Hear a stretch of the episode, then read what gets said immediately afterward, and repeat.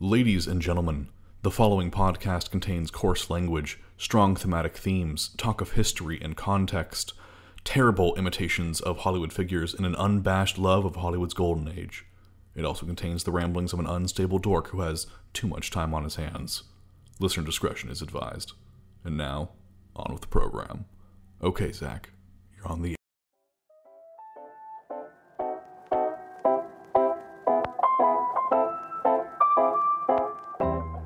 yesteryear. Ballyhoo. Review.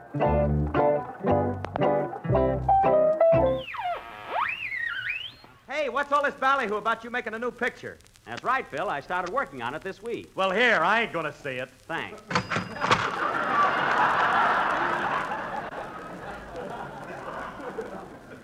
hmm. The picture isn't made yet, and already it's grossed ten dollars. But uh, but I uh, I must tell Alexander Korda about that. Um, but I wouldn't jump to uh, conclusions, Phil. You see, Carole Lombard is in it, and Lubitsch is the director. Not Ernest Lubitsch. No, not Ernest. The name is Ernst. Ernst. Look at his pivot tooth go around.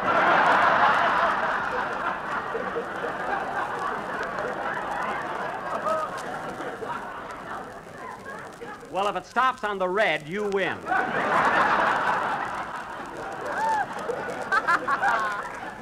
you know, I can go along with a gag. Believe me. Say, Mr. Benny, Yeah? is that the same Mr. Lubitsch that directed Marlene Dietrich and Margaret Sullavan and Maurice Chevalier? Yes, sir. And Claudette Colbert and Gary Cooper and Greta Garbo? Yep. And now he's directing me. Is he slipping? No.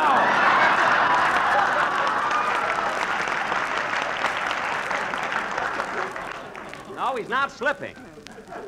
The trouble with this gang, you're all too close to me.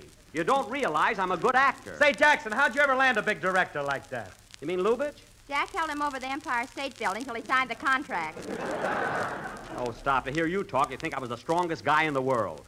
Now let's cut out this nonsense and go on with the program.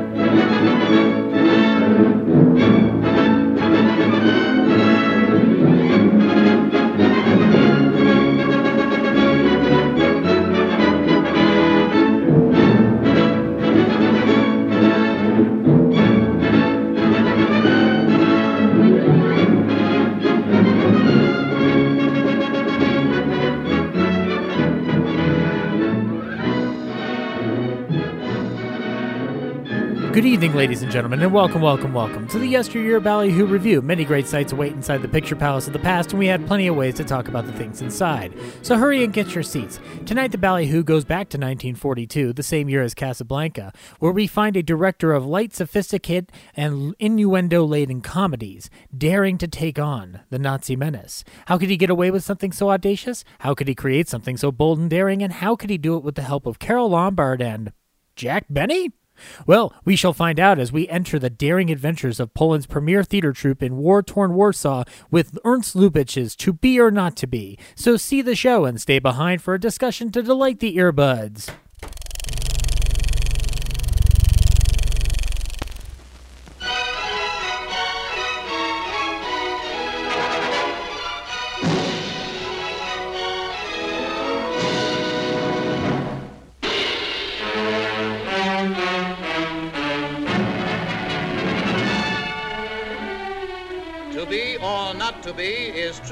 Outstanding motion picture, an exciting romantic comedy keyed to an ever mounting tempo of suspense. To Be or Not to Be brings you the screen's beloved star, Carole Lombard, in the kind of role that won her the applause of millions. And that mirthmaker of the movies, that Casanova of the radio, your favorite comedian, Jack Benny. in something entirely new, something surprisingly different, and it's hilarious all the way. To Be or Not to Be is a swift-moving comedy melodrama, enriched by the magic that sparkles in every Ernst Lubitsch production. It's the picture everyone will want to see.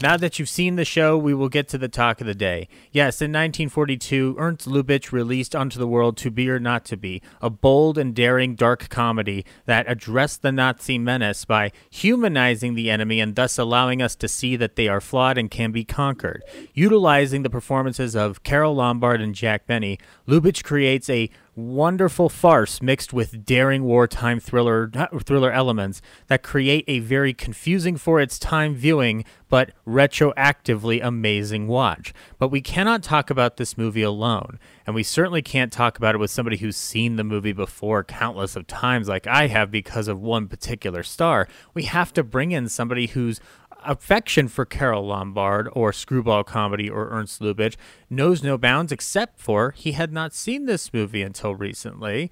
And what's more, he is a Cary Grant aficionado, a B- Emily Blunt expert, and a Cate Blanchett raconteur who can be heard every week on the Real Nerds podcast. Please welcome back to the program, Ryan Frost. Zach, Zach, Zach, Zach. that was my attempt at Cary Grant as Judy, Judy, Judy, Judy.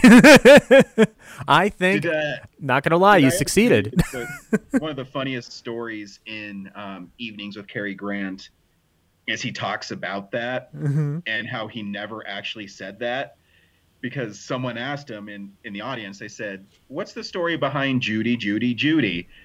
And he said, I've I've never said that. And I forget who he I think he said Tony Curtis probably does the best impression of him. Mhm. Um, which, if you've seen Some Like It Hot, he definitely is playing Cary Grant uh, in Some Like It Hot at the point at one point. Um, but I can't remember if he says it was uh, uh, Tony Curtis or uh, man, I can't remember. But he said that he never said that. And then it's like one of the few surviving audio clips from the evening with Cary Grant, and he's like Judy, Judy, Judy, Judy, and it's it's really funny. Um, and I'm guessing I'm guessing it's a reference to uh, Judy Garland. Um, but uh, yes, I love me some Cary Grant. I just finished my third biography on him. hmm And which uh, tell the people the title of that so they can find it out because Uh, it's uh, called Cary Grant, A Brilliant Disguise. It's by Scott Eyman, who wrote uh, biography on John Wayne as well. Mhm. And it's a really, actually, it's a pretty good biography. Uh, If you want to read a pretty great Cary Grant biography, this is it. Um, because th- this the title, um, it keeps on coming back in throughout the biography Mhm. where um, Cary Grant is the disguise uh, behind Archie Leach. Right. And and, and uh, Cary himself even said that he, towards the end of his life, he didn't know where Archie Leach began and Cary Grant ended, because in a lot of ways he was always Archie Leach, but in many other ways he was always Cary Grant, and uh, it delves into how people perceived him and through his own uh, masking, I guess, of who Archie Leach was, because you know he has a great Cockney accent, and he doesn't really use it except in um, Sylvia Scarlett, hmm and uh, which he's he's brilliant in. Um, but you know he has that kind of mid-Atlantic accent that he I don't know if he invented it, but it's definitely unique.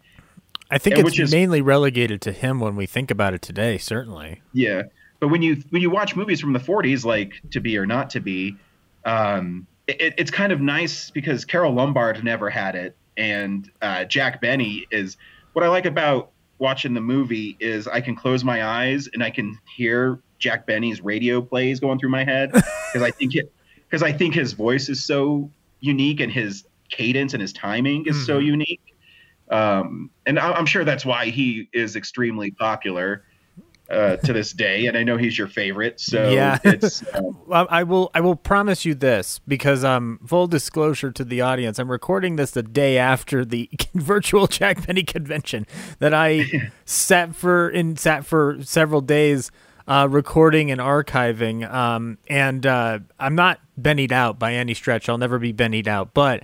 To be or not to be, one of the reasons I asked you to watch it, uh, like I'm actually, there's a little history behind this. So when I started joining the Real Nerds podcast a little bit more full time, when I um, was still trying to you know pull myself together from being an alcoholic mess. Um, I remember pitching this to you as a film that you would like, not just because of wanting to spread the word of Jack Benny, but this is a film that has a lot of like historical baggage to it, not just from the topic in the film, but also its stars. And also, there's so much more than Benny here, even though Benny, I think, is it's funny because he's the main character in the film, and we'll talk about why the billing is the way it is. But he's um, he's one of many people in this film that contribute to why it works as as much as it does.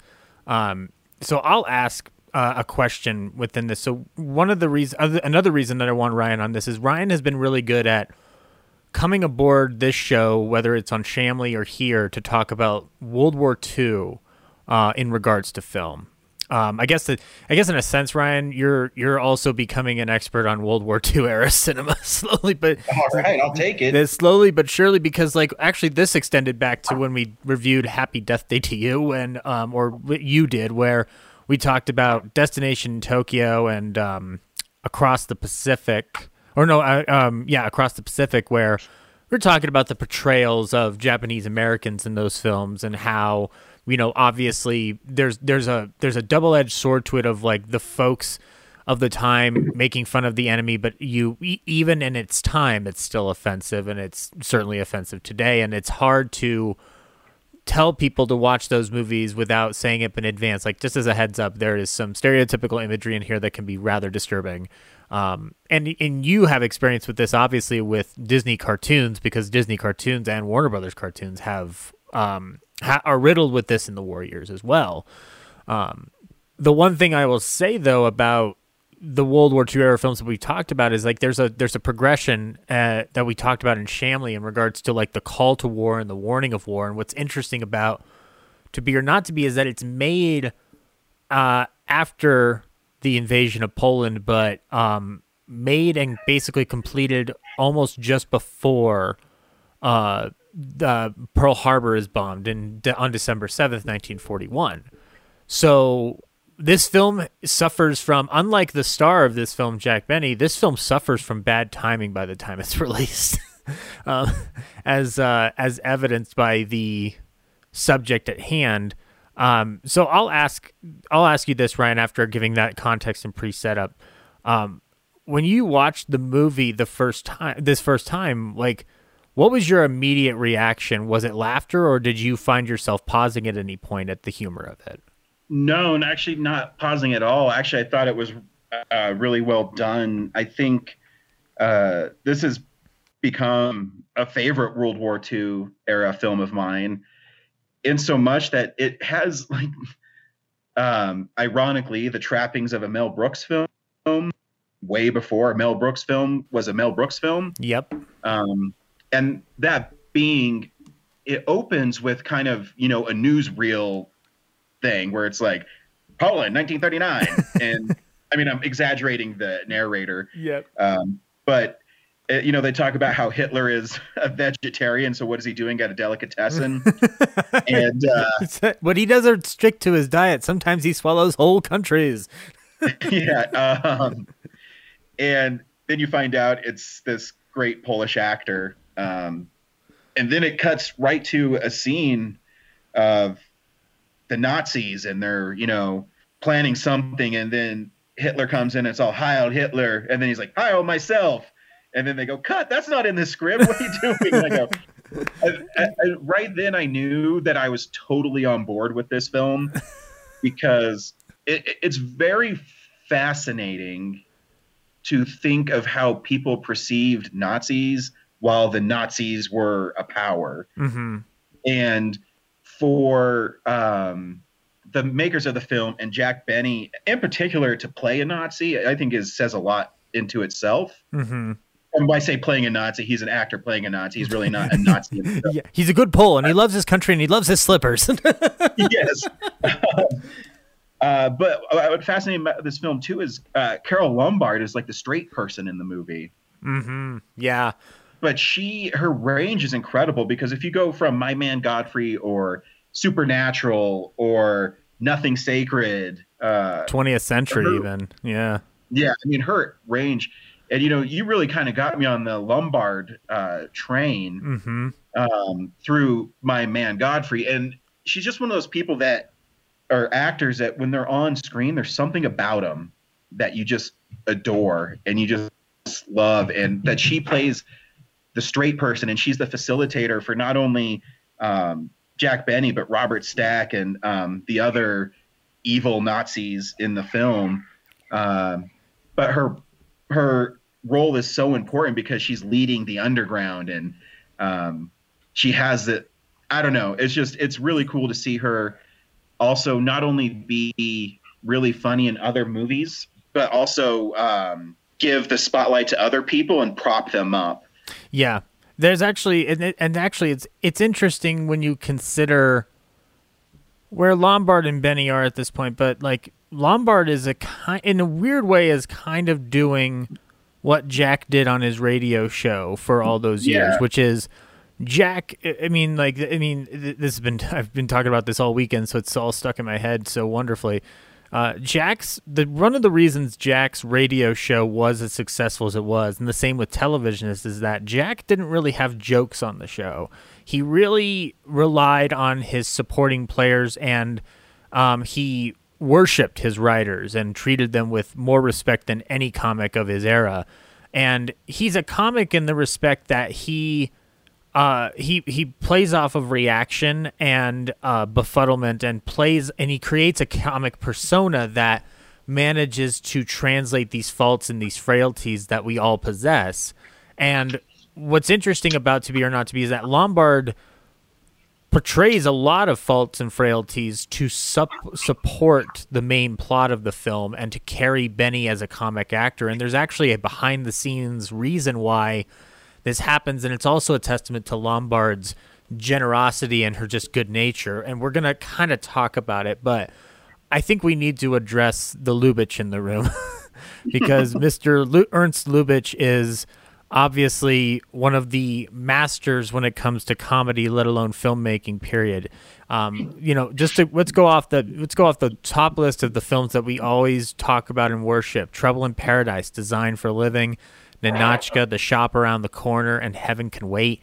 This is a man who knew how to work with innuendo, comedies of man, comedy of manners, subject material. He would provide the Lubitsch touch, which was a way of providing lightheartedness and frivolity uh, to taboo subject matter, primarily concerned when it came to sex. Um, a lot of his origins with this start actually being inspired by Charlie Chaplin, but he is born in 1892 in Berlin. He's the uh, son of Simon Lubitsch, a tailor, um, and his uh, his family was um, Ashkenaz- Ashkenazi Jewish.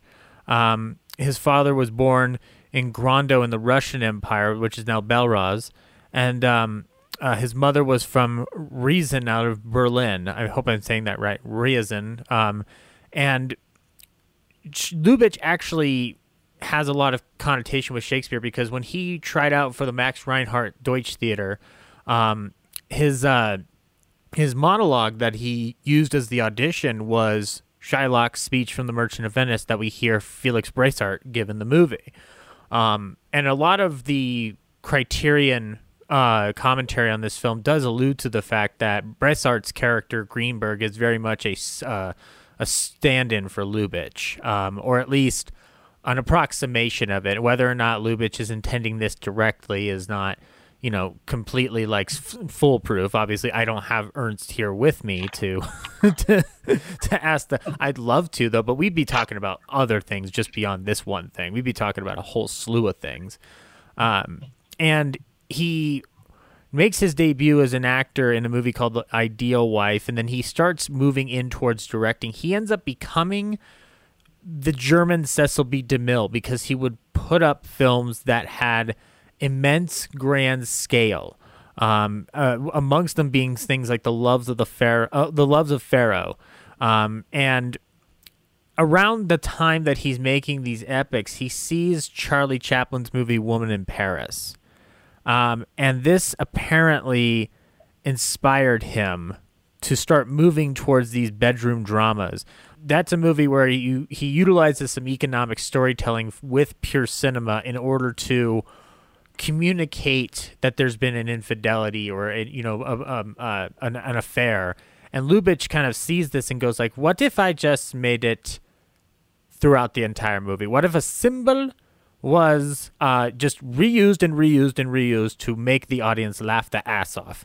And that's pretty much what the Lubitsch touch ends up being a part of, in addition to the idea of touching lightly on taboo subject matter is using and cr- creating and using these symbols whether through props gestures or words in order to you know keep a momentum and a rhythm going throughout the movie and i i'm sure you noticed it ryan there's a lot of stuff that keeps getting repeated throughout this movie to great comic effect and arguably, I don't think it follows the rule of three that I'm so fond of, where the Coen brothers do this, where the Coen brothers will say something three times and it gets funnier each time, but they stop at three.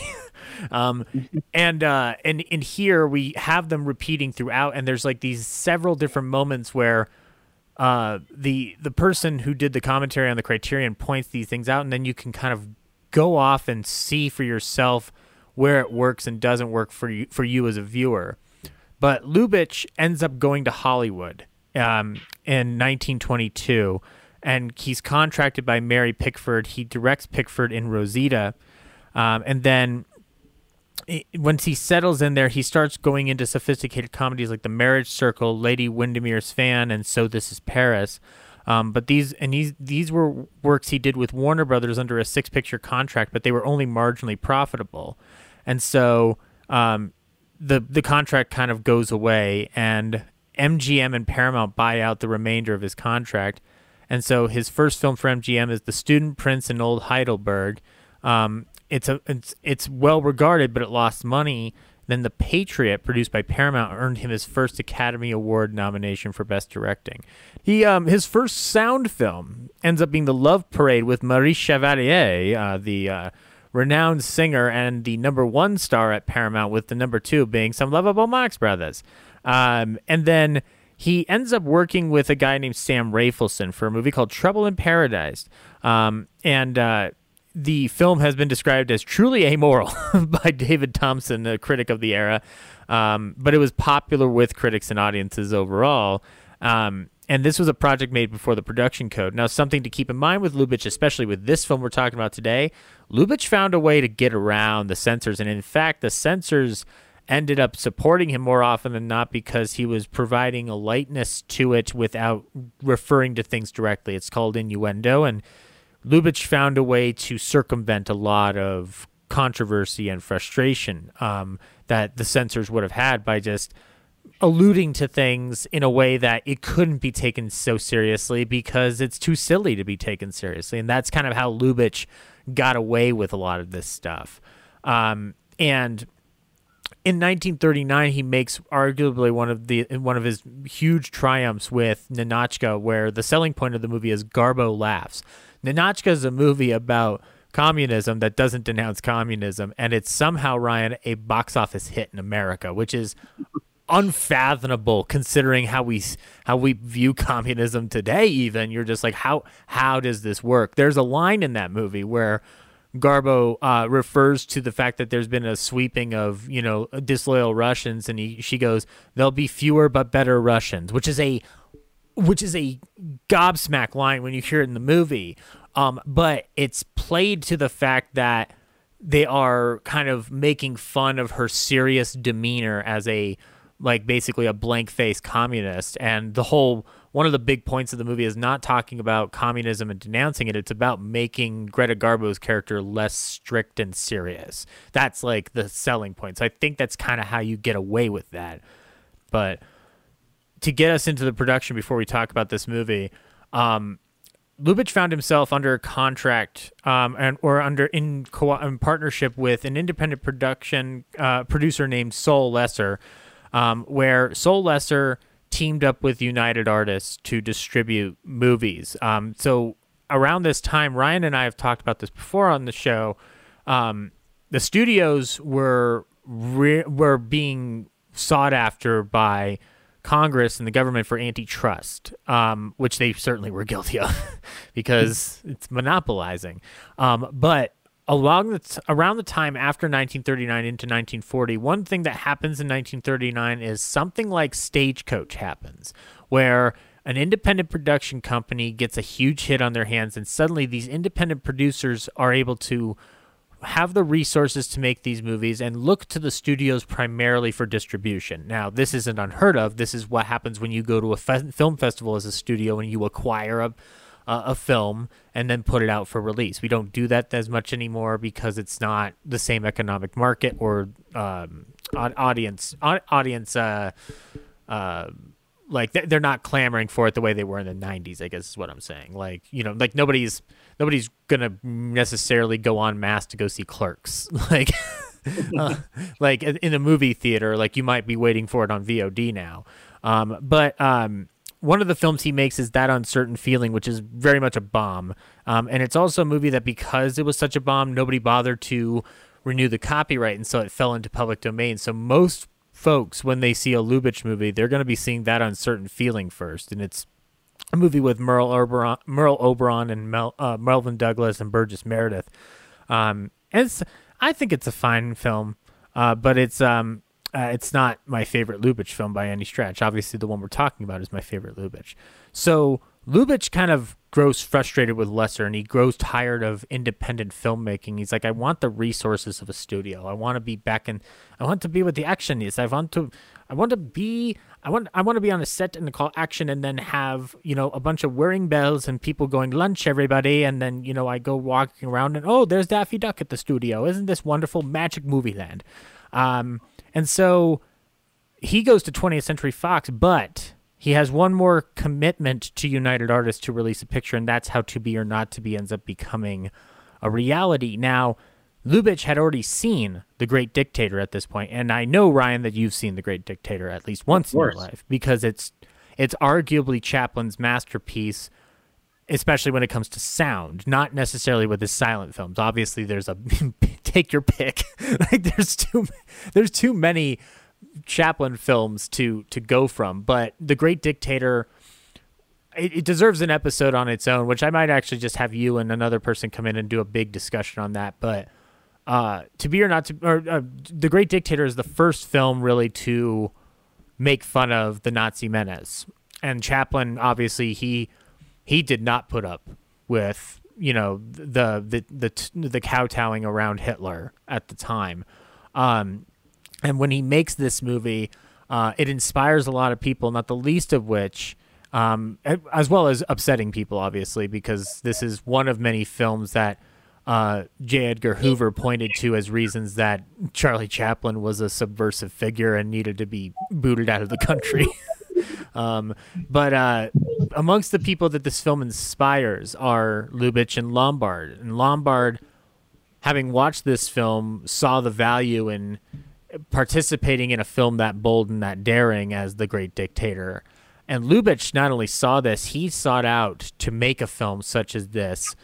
Him being a Jewish immigrant, he sets about creating a satire and a farce on not just the Nazis, but actors and show business and theater.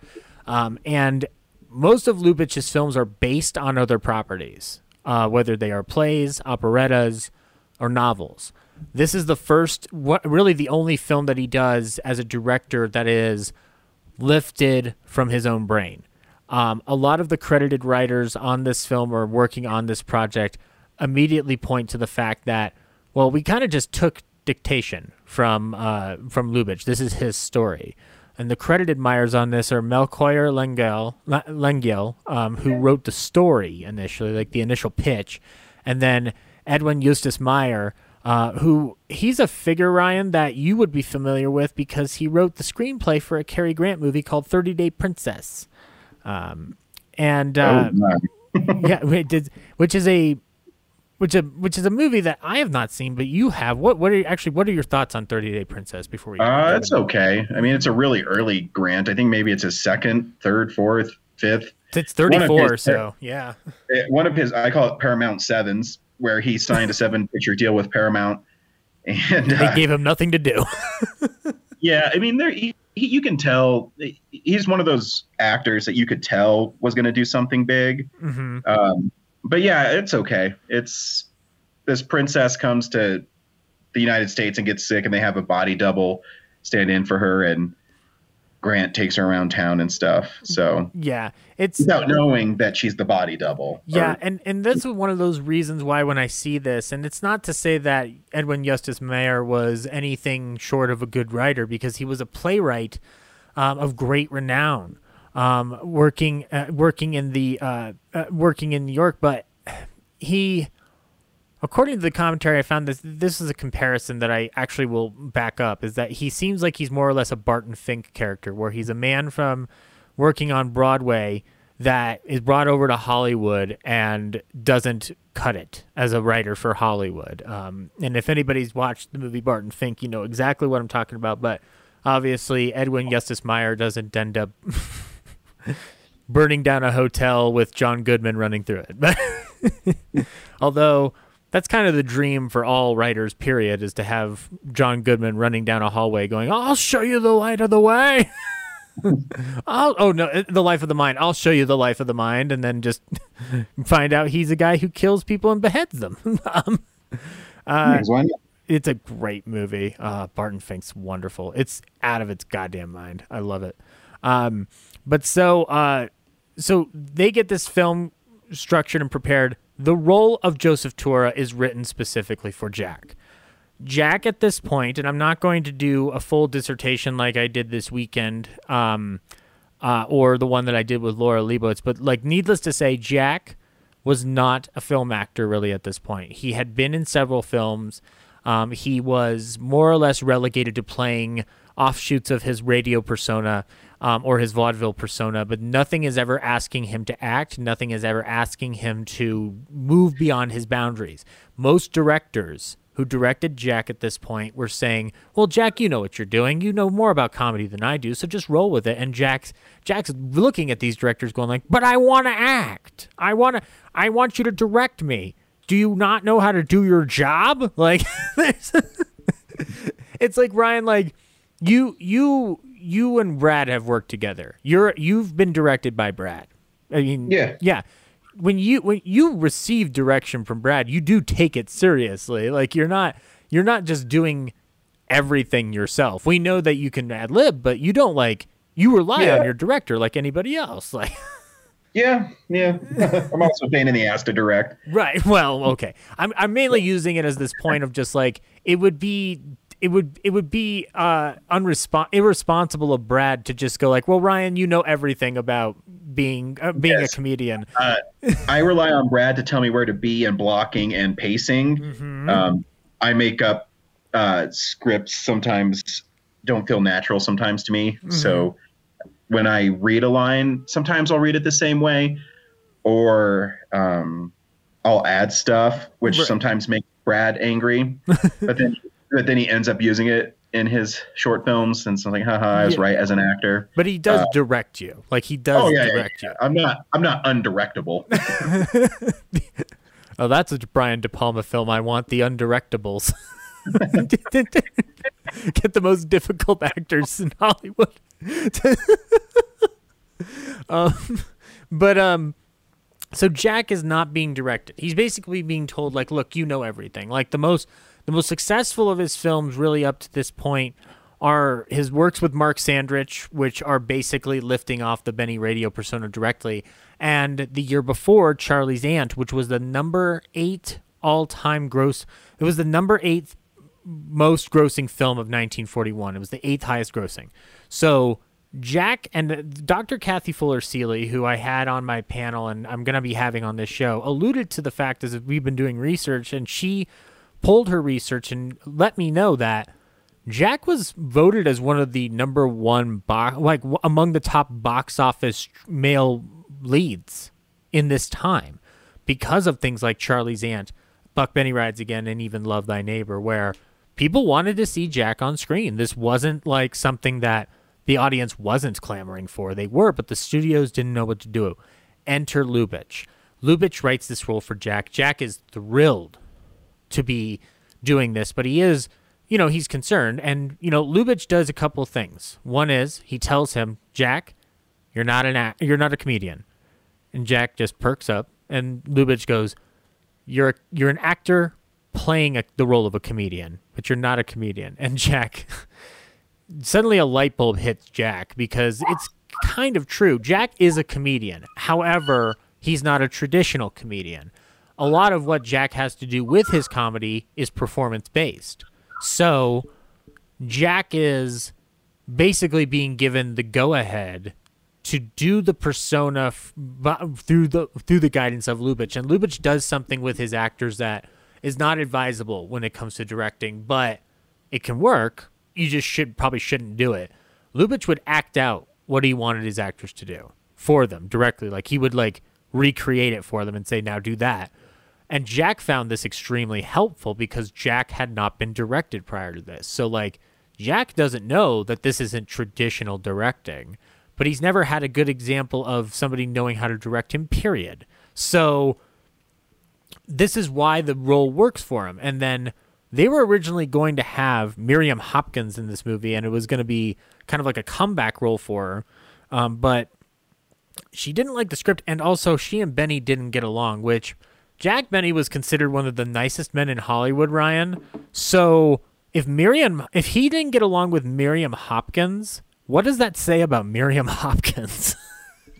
Yeah, I don't know. It's uh, it's weird that someone turned down the script too, because it seems like it kind of is an actor's movie. but we have to remember too, and actually, um, I'll, I'll I'll do a little humble brag here.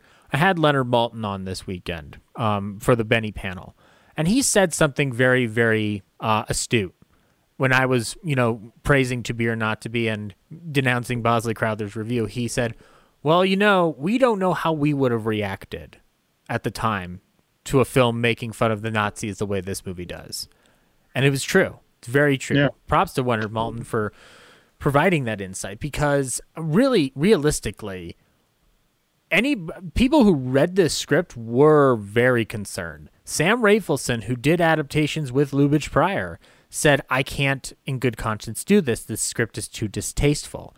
So he didn't even so that's why he brings on people like Edwin Justus Mayer to do it because somebody like Raphaelson who is supremely talented doesn't feel comfortable with this. And in fact, a lot of people didn't feel comfortable with this, as we're going to find out, not just necessarily the script and the subject matter, but also certain lines in the movie.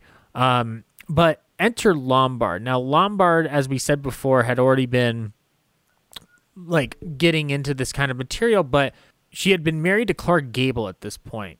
Um, and the the one film she did prior to this film was They Knew What They Wanted, which is a film with Charles Laughton.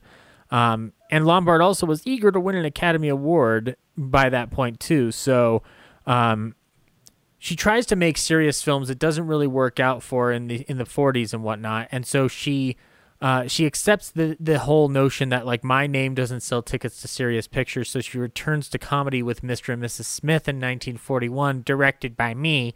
And I I knew that like Carole, you're a funny lady, and that's that's what you'll be known for forever because you're a legend in this. You're an absolute legend, and you you look. Just I know that I don't have a good male lead for you and Robert Montgomery. I totally get it, but we need to work together because this will be fun, and we can do this forever. This will be super fun, um, and it was fun, and it was a success because audiences were happy with the belated happy news that Carole Lombard was the screwball queen once more. Um, and it was another year before she committed it to committed to this film to focus on her home and marriage, and determined that her next film be an unqualified smash hit. Um, she was careful in selecting it, and obviously, as we discussed, she goes interested in these kind of projects. She gets interested in To Be or Not to Be. Now, Jack actually handed her the script for this, and she responded to it, and they. Lubitsch was apprehensive at first to have her, even though he knew her when he was the head of Paramount Pictures in the 30s, um, and had immense respect for her. And she wanted to work with Lubitsch beyond any like she really wanted to work with Lubitsch. So this ended up being a happy marriage of everybody wanting to get on board with this project. And Uni- United Artists was the ended up being the half backer of this movie because the deal with Lubitsch and Sol Lesser um, ended up transferring over to producer Alexander Korda. And Alexander Korda was an independent producer who made several, several classic films, but he was always seeming to be strapped for cash in some ways. We talked about Korda on the summertime episode. At this time, he's actually hemorrhaging money with an adaptation of The Jungle Book, which, Ryan, that sounds familiar from 2016 with two Jungle Book movies and one of them going way over budget. I feel, Jungle Book. I feel People need that one. yeah, I, I feel bad for Andy Serkis. I wanted that movie to be bigger than it's not a bad movie. It's just it's like it's it's not the Jungle Book we're wanting. Let's let's be perfectly honest with ourselves. We were we were wanting what Jon Favreau ended up giving us.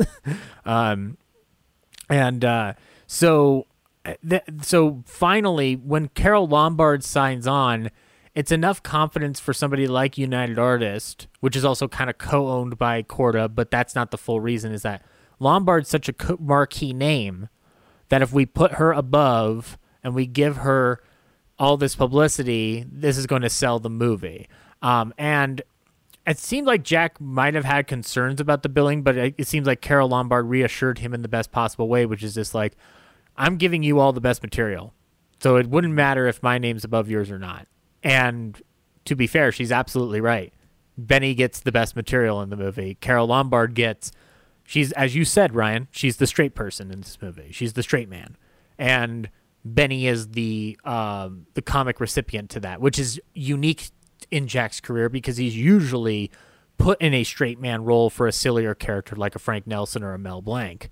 Um, so they start shooting the movie, um, and we'll just dive into this plot, Ryan. Let's let's get it out of the way here. We open up um, Lubinsky, Poninsky, Mosnansky, and Poznansky.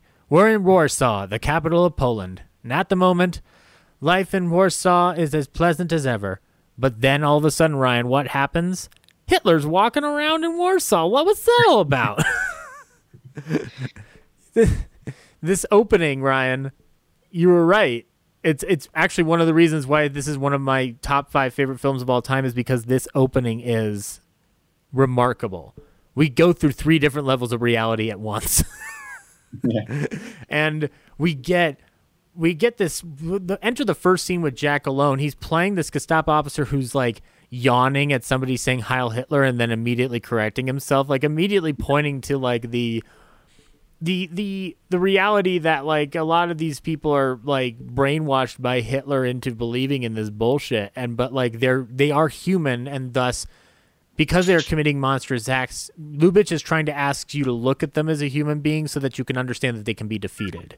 Like that's the kind of brilliance of to be or not to be is is that you look at the you have to understand the Nazi in order to defeat it. And I think that's very prevalent in the you know this joke that keeps permeating the movie about like uh, well uh, Hitler's going to end up as a piece of cheese. Yeah.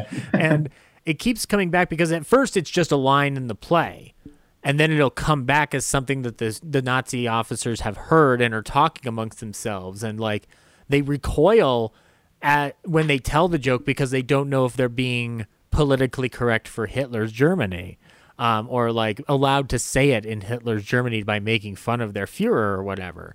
Uh, so there's like a very very interesting note on censorship that permeates the movie as well. In fact, one of the big things in this movie is when they are not allowed to put on their Nazi play, the Polish actors, led by jo- Joseph Tura, are like are are gobsmacked, and they and he. The actually, it's a great line. He goes like, "That's the problem. We can't show the play. It might offend Hitler." And Jack goes, "Well, wouldn't that be too bad?" and uh, but in the plot, we are set up with they are clearly trying to make a play that makes fun of Nazis, and we get the introduction of Lombard and uh, Tura as ja- played by Jack, and we establish their husband and wife, and Joseph and Maria are a. Ryan, would you call this like a um uh like a star like, like a like a I I found this similar to like a uh, like a a, a, a narcissistic like modern celebrity couple who can't get enough of themselves. Well, yeah, I mean, and I mean, Joseph's doing to Shakespeare what Hitler's doing to Poland right now. Ah, that line, that line. Yes, he's a he's a grade A ham, Ryan. He's yeah.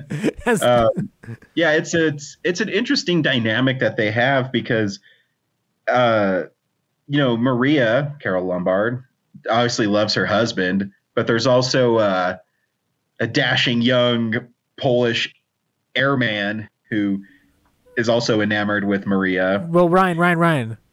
There's, there's. This seems like a mystery. I don't know who you're talking about. Maybe we can solve the mystery. Yeah. Actually, it's not It's- a mystery. It's Robert Stack. yeah, it's, uh, it's kind of fun because there's this. It, this does happen three times in it Yeah. in the film where um, Joseph Tura is gonna give the famous Hamlet line to be or not to be, hence the name of the film. Yep. And each time he does, someone gets up to leave. and, uh, it's, it's pretty funny. it's a And, great uh, reaction. Uh, the Robert Stack, I, I can't really can't remember his character's name, but he uh, Sobinski, Lieutenant Stanislav Sabinsky. Yeah. So he's getting up because he knows that when Joseph Tura is on stage and doing his monologue, he can go be flirtatious with his wife. Yep. And um, That's the cue because she's she's actually it's funny, she's not looking to leave Joseph Tura. She's looking for a fling. Like she's she's she's actively we set up right away that she's not interested in necessarily leaving Joseph. She just wants to fool around behind his back because she doesn't it's it's, it's weird like because Joseph as a character is much more concerned with his performance it seems than with his wife although it's clear he loves his wife. It's just that it's like a marriage on the ropes kind of thing or like having trouble.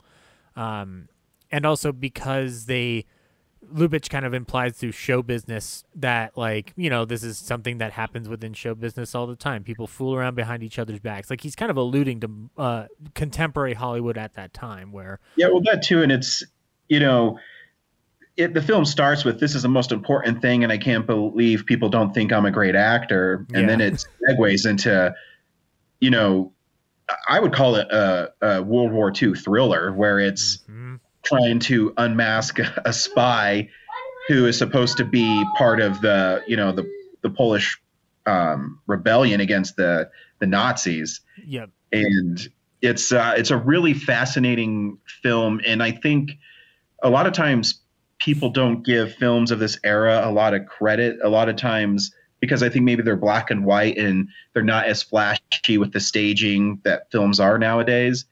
Uh, but a lot of films tackle pretty serious subjects. Now, I mean this movie I can get why people might be offended by it because you know there's uh, concentration camp colonel or uh, concentration camp Ehrhardt yeah. Yeah, you know, and they're basically laughing at it.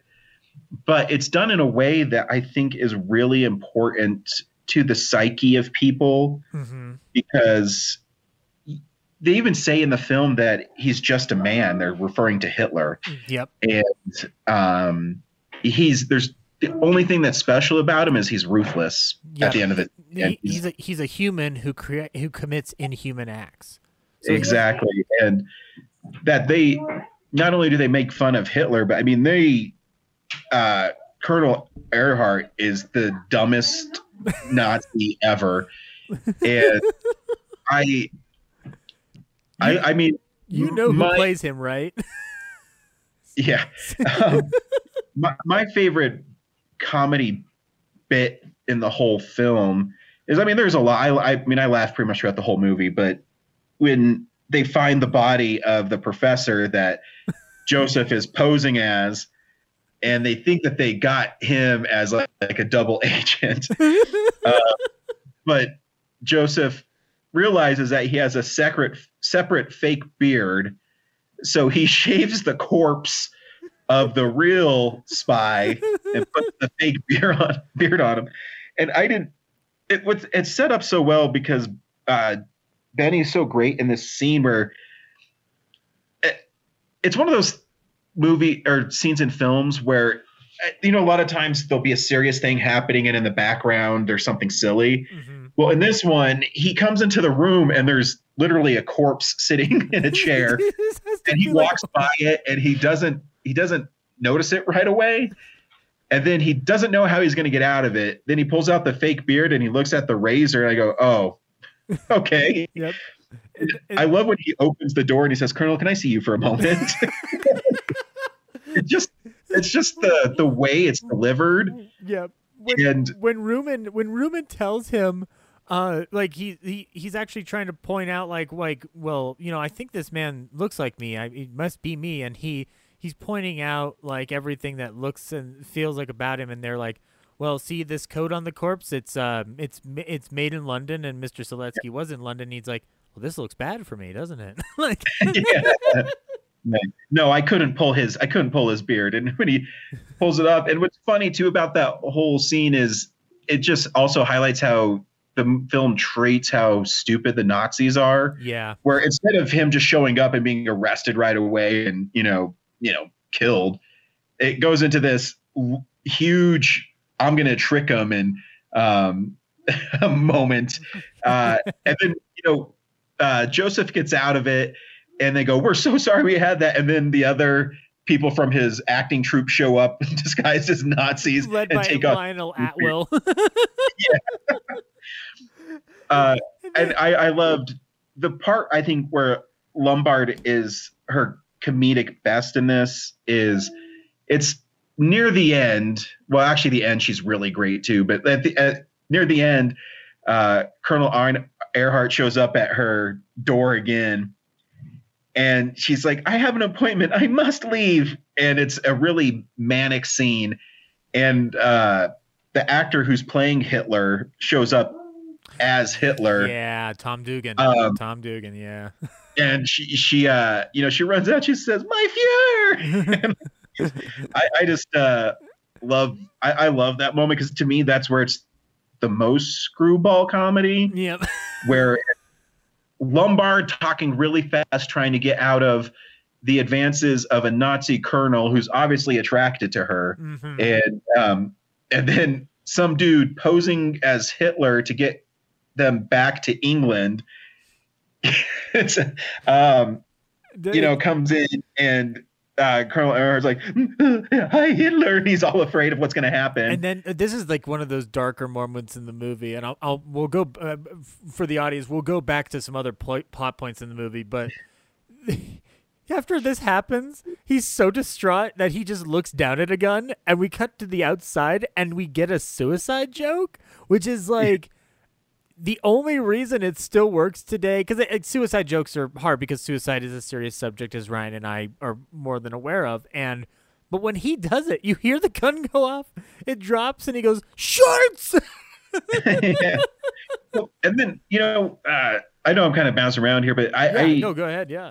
the, the, it- why I said this is like a Mel Brooks film to me is they, they get on the airplane, they're flying, in, and uh, they go and says, "Hey, uh, the Fuhrer wants to see you," and, and the two pilot Nazi pilots get up, and it's actually so bi- biting satire too.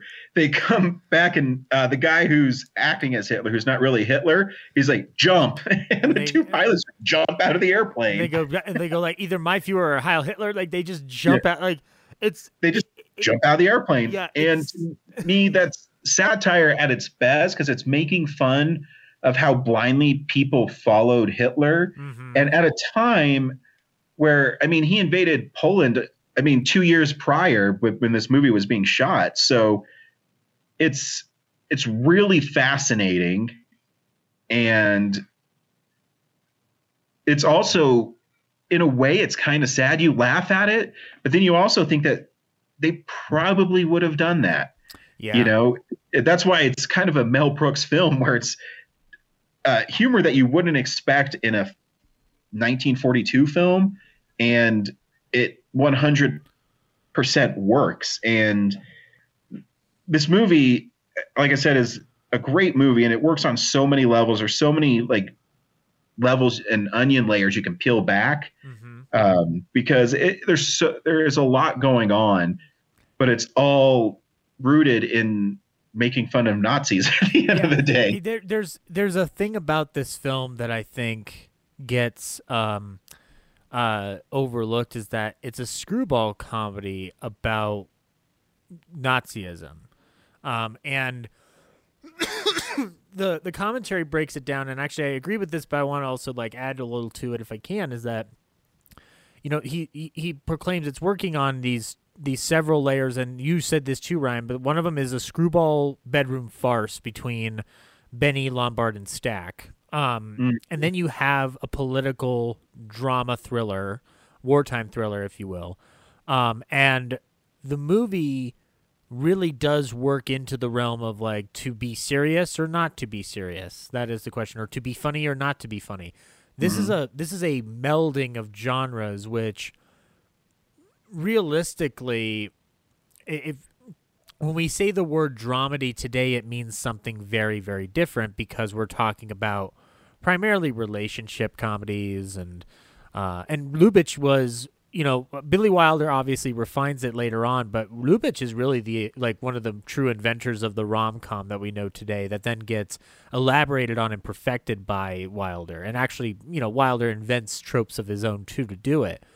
But Lubitsch kind of does this, and he takes the this rom com or bedroom farce spectacle and sticks it right in the middle of the of this World War II aesthetic that it's funny because like the, the the main impetus of the film is not the bedroom farce. It's almost like Lubitsch is setting you up with one of his typical films and then just completely shifts the wheel.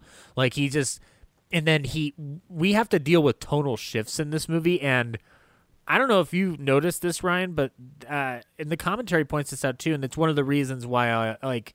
I think I have connected to the film as long as I have because I first saw this when I was like eleven or twelve. Um, after finding out it finally been released by Warner Brothers on DVD, and um, uh, this film is very Tarantino esque, uh, and why I say that is like you know, the commentary points it out like there's a shift between seriousness and silly that Tarantino gets away with, and in fact, Inglourious Basterds takes a lot from this movie. Like Yeah. it's in, down to the very final scene where they're at a theater dressed as Nazis to infiltrate it, where the main guest of honor is supposed to be Hitler.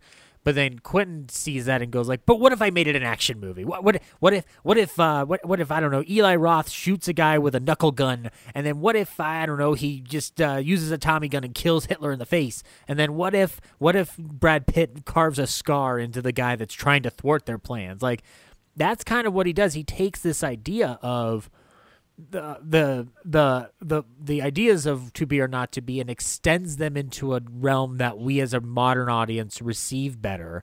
And actually the something that was pointed out in the commentary that I didn't pick up on until today like this is a movie about pop culture defeating nazism. Like if you think about it cuz like what happens after Poland is bombed? Uh, Robert Stack goes off to war to fight with the Polish squadron of the RAF. And when he meets Professor Stilinski, um, uh, played by Stanley Ridges, who is not really a comedy actor, he gets more known for films, uh, for like noirs and stuff later on down the line. But um, he uh, he's a professor who is secretly a Nazi double agent who collects the names of all these uh, uh, of all these uh, squadron pilots and their families to basically root out people in the underground in Poland. And Robert Stack is giving him this information, and uh, he says, like, my family's out of Europe, but there is one special lady who I want you to get a message to. Just give her the message to be or not to be. She'll know what it means.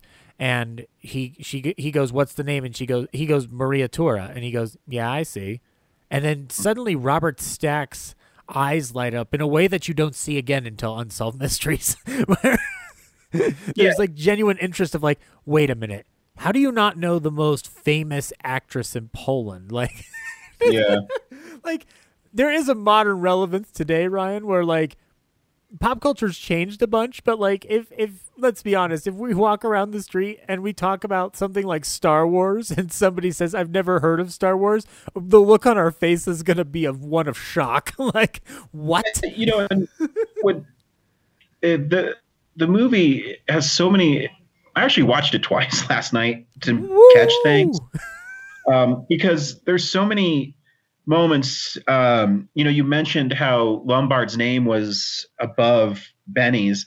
There's an inner. There's an exchange between the two characters where they even mention it Yeah. in it Yep. and um, you know where you know if i remember right joseph says you know you know darling um, you were right this morning i mentioned to put your name above mine and uh, maria says you know i don't care about that and he says you're right so i just left it as it is yeah, he's like she. I could honestly care less. That's what Dobosh said, so we let it stand as it is. but you know then he- he's talking about um this is how clever the writing is you know when um uh robert stack's character gets up during his soliloquy um you know maria is trying to comfort him saying well maybe he ha- wasn't feeling well maybe he was having a heart attack and maybe he's dead already and uh joe says oh you know how to comfort me or it's so comforting I'm gonna I'm gonna lay in the clip right now for folks who uh, who want to know what the scene is, and we'll talk about it here in just a second. Happen. What every actor dreads. What, darling? What? Someone walked out on me. Tell me, Maria, am I losing my grip? Oh, of course not, darling. I'm so sorry. But he walked out on me. Oh, maybe he didn't feel well. Maybe he had to leave. Maybe he had a sudden heart attack. I hope so. If he stayed, he might have died. Maybe he's dead already. Oh, darling, you're so comforting. So Ryan, yes, that scene that you're talking about, Ryan, that's my Mhm. favorite scene in the movie because it is, and you know, and you know the reasons why. It's it's it's a Benny scene, but it's um it's very much like to me it's the natural actor progression for Jack given the character he played where he's done something similar to this before where he kind of plays drama queen about somebody not liking his performances but he does it in a more aggravated way on the show. Here we see him like vulnerable. Like joseph tura is when somebody walks like it, when somebody has walked out on him it really smacks his ego down to the point of like a i don't want to say like a scared child but like you know like he, he the, the there's an insecurity. You see an insecurity in joseph tura that you've never seen benny give prior to this. Like the insecurities on his show like he brushes them off as like well this is normal. And in to be or not to be he's like a broken he's a broken mess after this. And i love the line of like maybe he had a heart attack maybe he couldn't maybe, maybe he's dead already and she's oh, like you're so comforting thinking that this guy's dead. Yeah, and he's just like, of- "I hope that's so." why he walked out on his performance, not that his performance was bad. Yep. He's like, "Oh, darling, you're so comforting." It's it's the it's the clip I used at the beginning of my panel because I'm like, this is the definition of why Benny could have been a great movie actor if somebody had directed him like Lubitsch did. Um, and there's there's every time he does the Hamlet soliloquy when some when Robert Stack will get up, like he change it the first the first time he's confused, and the second time you see him go into anger in such a way where I'm like, oh, he's actually doing Shakespeare accidentally now. Like he's doing like what you would expect out of the Hamlet performance technically, and like you know this movie. When the way it shifts between comedy and drama is not too dissimilar from Shakespeare himself, where Shakespeare can would meld between this realm of comedy and drama. Hamlet has comedy in it, but it's also a very serious play, or Comedy of Errors, um, and uh, has or has moments of drama in the midst of its comedy. Um, you know, uh, there's there's instances where Shakespeare is melding genres this way, and it's actually something that got him in, like got him discredited or like like like frowned upon by neoclassicists 300 years prior to this film being made and yet Lubitsch is doing it again. And as we'll find out another form of not neoclassicism but I would say just like people who weren't in on the gag or able to comprehend it would denounce the shifting between comedy and drama. Not to their not because they're wrong but because they they just weren't in tune with it the way it happened. And uh, actually, I think it's most prevalent in the Greenberg character because Hmm. Greenberg, all he wants to do is play Shylock, and Yep. I think. And you've seen Bressart before in The Shop Around the Corner, so you know that this guy can pull off some wonderful scenes. This is his finest film role for me because he's Yeah. he gives a sacrifice at the end of this movie where he they have to play this scene and he dies. Like he does not get to escape. He gets Yeah. let off by actual Nazis.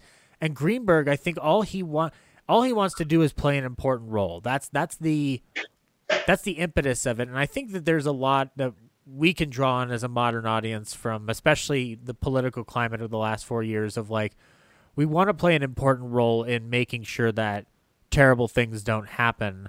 And Greenberg kind of personifies it in this film. Like when he gives the first delivery of the Shylock speech, you know, it's used for comedy. Like, you know, Dugan goes like, "You would have killed him." Like, instead, I have to carry Yeah. a spear. That's all we do: carry a spear in the first act, carry a spear in the second act.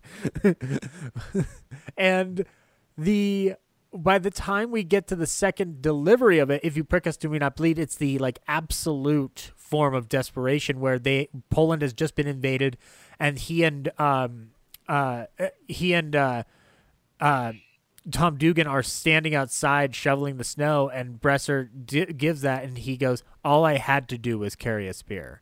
Um, so instead of all we do is carry a spear, it's all I had to do. Like you see this level of loss that happens when folks like Hitler and his Nazi crony assholes invade a place like Poland, and you you start to understand, especially from a modern perspective, where things are, how things were operating the last four years and whatnot, and that form of like terror and fear and like sadness that permeates. And I think that Bressart's character is very much the heart of the movie because, let's face it, Benny and Lombard are like two of the most selfish people you could possibly Yeah. meet in this movie because they're both just they're not horrible people they're just like they're very um they're very concerned with their own selves like robert stack and robert stack certainly like we haven't talked much about him but i'm gonna say ryan like robert stack's really fucking good in this movie like he's Yeah. he's known to us primarily as unsolved mysteries guy and everybody makes fun of him with the maybe you can help solve the mystery but i guess the mystery here to solve today is is like was robert stack a good actor and the answer is yes because like Oh, yeah. he when he's trying to convince carole lombard to leave her husband to leave Tura, he's just like, "Well, what are we gonna do about your husband?" He's like, "Oh, but you don't want that. I read all your interviews. You told me you didn't want that." Like, just absolutely. Yeah, he, you know, she he reaches out to hug her too, and she says, "You know, I can't hug you; it'll ruin my makeup." Or like yeah, that. exactly. Uh, her vanity, like it's weird. She's actually inhabiting a lot of Jack Bennyisms in order to pull this role off. Like Yeah. she's having to play that vainglorious, like narcissistic. In this case, it's a um um uh stage like drama queen kind of thing, um and so but the the entirety of this film ends up winding around like we get we've had over the course of this film a bunch of uh, illusions and rep- repetition of dialogue and gags, but uh, we haven't talked about the two big scenes in this movie where they are the same scene but played with different actors um, playing different parts. Benny is the only through line. Um, and it has to do with Professor Siletsky and then uh, Colonel Ehrhardt. The first scene where they ext- they're going to extract um, Professor Siletsky and basically trap him to kill him. And it involves Benny and the rest of the company playing uh, Gestapo officers and using the theater as a fake Gestapo set. And Jack basically working to make sure he can get the files that uh, uh, that Siletsky has on the uh, uh, that Professor Siletsky has on the uh, Polish underground to make sure that the Polish underground is protected, and they play this out where it's like you know you know what they call you in uh in. In uh, uh, in London's concentration camp, Ehrhardt, and there's this hearty laugh, and there's this Benny trying to keep up this persona, and he lets it go because of his vanity. Like the persona uh, drops because he finds out about the he confirms the affair, Mm-hmm. and then goes to rush out the door and turns the knob and realizes it's not an actual door, and that's when he. has to pull back on it, and that's when Professor Siletsky notices. They corner him. They take him. They they drive him into the actual theater where this is. I will say this is. Sometimes imagery like this makes me uncomfortable, like a shooting in a theater. But this scene, where they are lo- hunting down, trying to find S- Professor Siletsky, uh, and you see that spotlight move on him as he's running across the theater stage. Like Mhm. that is like it's tense but hilarious because it is like so over the top. Like you see Stanley Ridges running like a like a madcap uh, slapstick actor, like, and then he goes behind the stage, and when you hear that gunshot behind the curtain, the curtain rises, and he tries to give that one more Hitler salute before he falls to the ground. There's an enormous amount of blood on his shirt, like Yeah. the whole scene is very subversive and it does have different connotations today sometimes but really at the end of the day this is a scene like that doesn't mean much to the movie but it shows Lubitsch as a wonderful director who knows how to work with shadow and light and really knowing how to create a suspenseful moment and he uses a lot of Hitchcock tropes throughout his career that I don't think he fully acknowledges, which is totally fine. It's, it's not like Hitchcock didn't invent these tropes, but Hitchcock made them much more popular. Um, one of them being like the use of these like Nazi double agents and these warnings of the war, going like the fucking Nazis are coming. I've told you guys over and fucking over again. And um, he's doing it in this comedic tone. And then the next scene when Jack goes dressed at, disguised as Professor Siletsky. Um, uh, he runs into Sig Ruman, who is Car- Car- the real Colonel Ehrhardt, and they do the ex- pretty much the exact same scene that they just did with Stanley Ridges. So it's interesting to watch the same scene played out, and the joke is that pretty much everything that Joseph Tura thought was going to happen does happen. Yeah. it's he's actually it's, it's one of the reasons why in the remake of the film um uh who is it um uh he played Peter Griffin's father on Family Guy um and he's um oh god I'm gonna have to look his name Charles Durning Charles Durning that's it Charles Durning uh Charles Durning plays Colonel Ehrhardt in the remake and he got an Oscar nomination for it and it makes so much sense because that role is kind of a brilliant comic foil role. And Yeah. but you know who Sig Ruman is, Ryan, because we're fans of the Marx Brothers. And Yep. who who can forget his infamous fights with Groucho and eventually acquiescing to Groucho uh, so that the Gottlieb Opera Company would have the the the the distinct services of Allan Jones in the Night of the Opera. Allan Yeah, Jones, I, Allan he was Jones. also he was born in Germany too. So Yes. it, it's always fascinating that um, how many people escaped and or were part of Germany and did not share these views. Yeah, he well, he was actually. What's interesting is that he probably would have like had to switch around because he he was he served in the Imperial German Army during World War One. Um, He resumed his career after the war, but he emigrates over to the U.S. in 1924. My I don't have much information on it, but my guess is is that um, uh, there's a couple things that actually does happen. His original screen name is Siegfried Ruman, and he changes it to Sig Ruman in 36. And he tries to make it less German sounding because there is anti German prejudice rising Mhm. at the time at the outbreak of the Second World War. Now, the the difference between German prejudice and Nazi prejudice is obviously different because the, the, there's an uns, there's a there's a ultimate reality is that the first country that the Nazis invaded was their own. Um, and Ruman, I don't have much information on his political beliefs, but he he had no compunction making fun of Nazi figures. So clearly he didn't like the Nazis, at least because it, it would have been easy for him to be like, I'm not playing this role. I'll rather be, you know, homeless and whatever. So clearly he knew how to, you know, like make fun of the fact, like, even if he served in the Imperial Army, he's uh, in the First World War, he's just like, no, I do not like these people. Like, these are just terrible. Oh, oh, this makes me so angry. Like, it's, he, and he's, his bumbling in this movie is so amazing. Like it is he is he is a stressed out, anxiety ridden middle management guy. like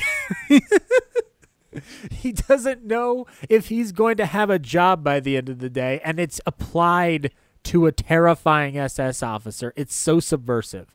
Like it doesn't it's this is a movie again, Ryan, you were alluding to this. How did they get away with this in 1942? And the answer is only Lubitsch could do it. Like nobody else could have done this. It's not till like years later when the Marx Brothers make a Night in Casablanca where you're suddenly able to make these really broad comedies that make fun of Nazis. Like this one had to be as subtle as it possibly could, but there's so much on the surface. Sig Ruman says the line, like the setup is Jack goes, "Oh, by the way, he's um he's pl- he's the she's the wife of that famous Polish actor Joseph Tura, who you've probably heard of." And he goes, "Oh yes, what he is doing to Shakespeare, we are doing to Poland." And that line was apparently such a contentious point for people. Um, this film was test screened in Beverly Hills. Um, in uh, the preview, that line was so reviled that everybody got around Lubitsch and basically was just like, you've got to take out that line. Vivian Lubitsch said it. And then everybody followed. You had people like Korda and Henry Blanke, and then you had Billy Wilder and people like Walter Reisch all telling him, take out this joke. Like, and Walter Reisch is the same person who wrote the fewer but we will have fewer but better Russians joke in the Ninotchka. So he's hearing all this, and Lubitsch just puts his foot down and goes like, "I'm not changing a goddamn thing. Like I, you, you cowards! Like, how dare you tell me that I cannot apply the Lubitsch touch to something as amazing as this? Like Walter." We just did this joke three years ago. like, this is this is the level of like impetus he has to put up with. But as we talked about, nobody knew how people were going to react to this movie, and this is even before World War II kicks off with the U.S. involved.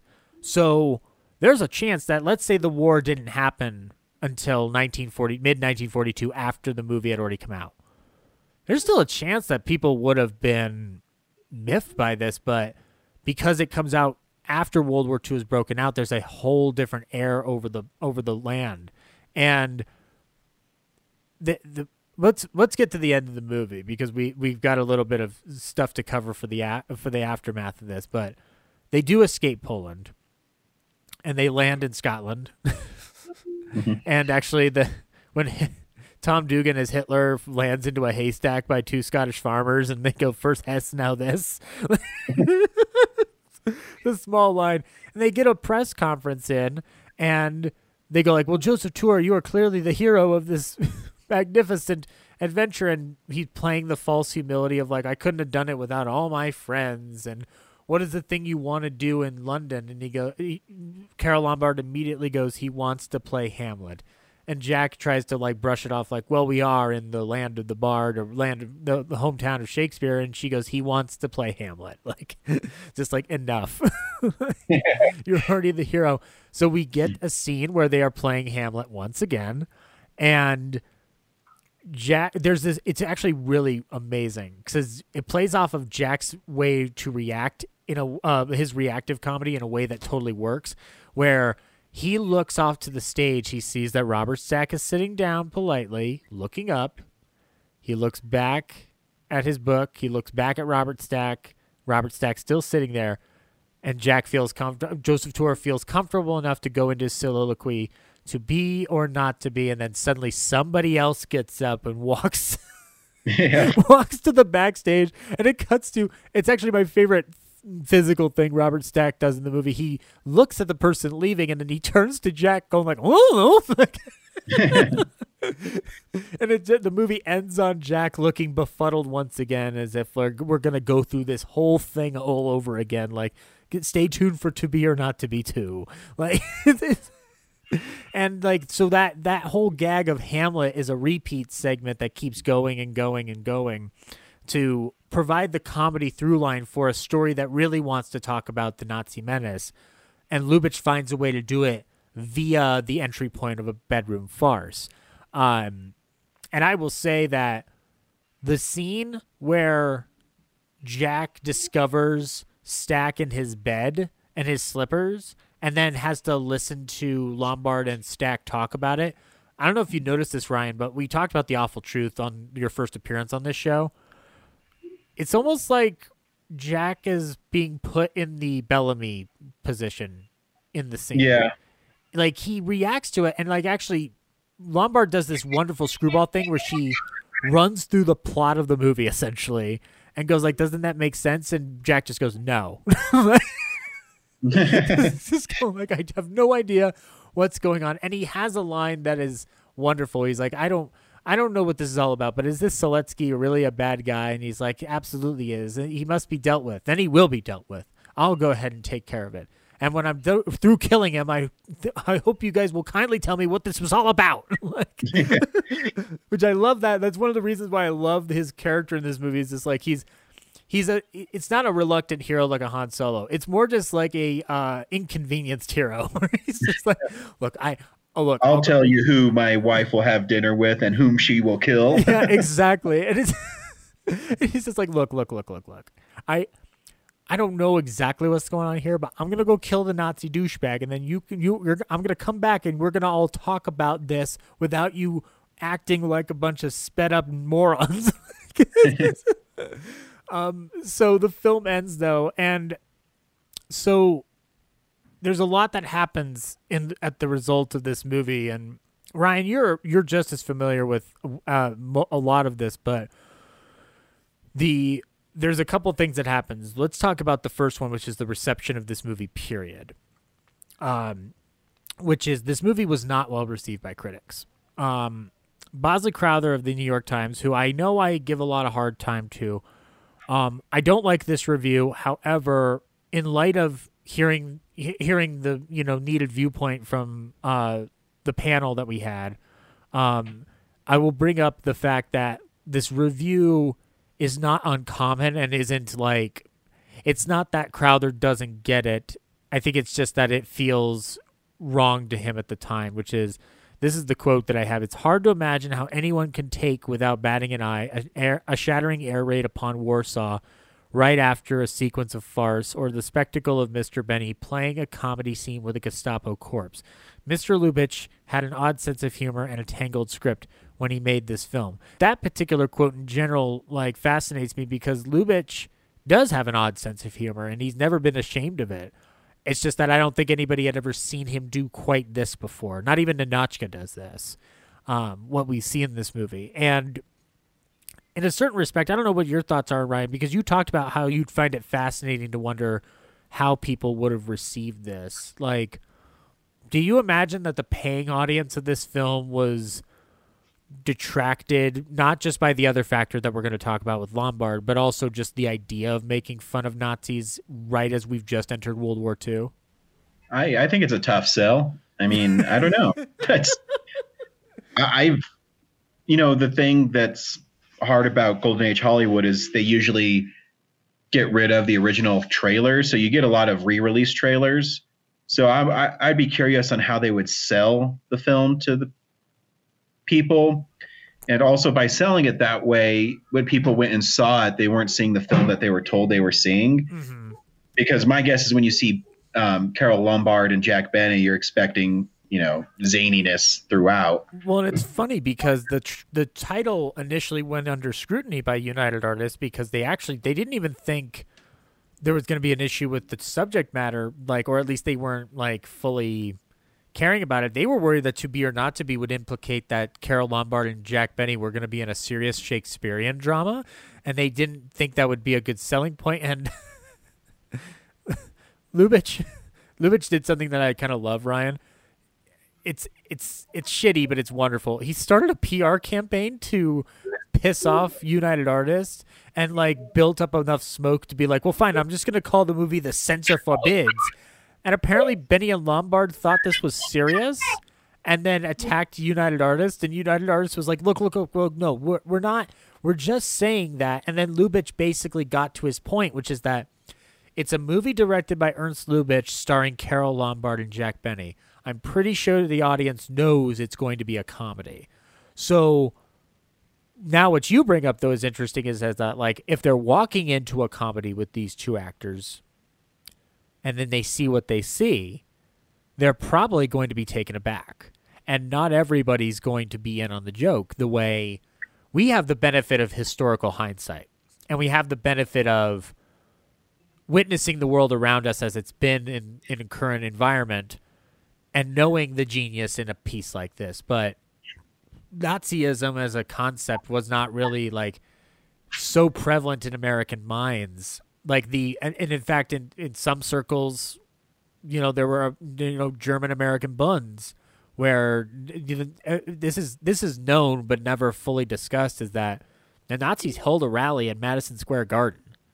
You know, like there's this is not this is not unknown to them, but it's also they don't see they they were given a different perspective on like not offending Germany, and now you get this film that completely attacks Germany and mm-hmm. Nazism, and it must be very hard to comprehend, especially after Pearl Harbor, especially after you know we've just entered the war and we've got to understand why we're fighting this war in full because really only Jewish Americans would be fully in tune to the situation in Europe because they're getting contact from their family that remains in Europe and trying to get them out. Carl Laemmle Sr., one of those people who spent a lot of his money during the 30s getting people out of his country so that they could be safe. And among those was folks like Billy Wilder, who ended up becoming one of the greatest directors of all time. So, you know, there's there's a sense that I get like I I kind of talk about this film in the respect that like I I always feel like, well, you should be brave. You should stand up to this. You should laugh at your eh, laugh at the enemy like this. Um, but it's also very true that you can't just blindly say to the critics of the past that they're wrong because this is in, in the case of Bosley Crowther, he's not wrong to bring this up because how do you receive it? Um, but I will say that not everybody hated the movie. Variety actually called it one of Lubitsch's best productions in a number of years. Um, Time magazine was the only periodical to not object to the line what we are doing to what he did to Shakespeare we are doing to Poland. Um, so that was that was not only a huge consternation for people, but actually Lubitsch had to write a piece, an op-ed in defense of this movie. Um, and you know, I think that when we talk about the film as it stands from a critical analysis point, I think it's a film that works better after time has passed, after a situation like World War II has ended, because it provides a little bit more perspective on how to view those events in, in, in during the war. But well, yeah, it's easier to laugh at Nazis now than you know. yeah.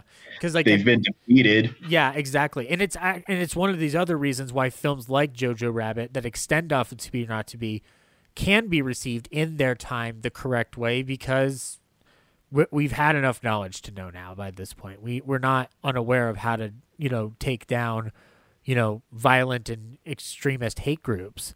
Um, but Ryan, we're we're we're not we're we're not going to leave this room without talking about one of, the, one of the greatest American heroes of all time, which is Carole Lombard. So the production on this film wraps, and Carole Lombard during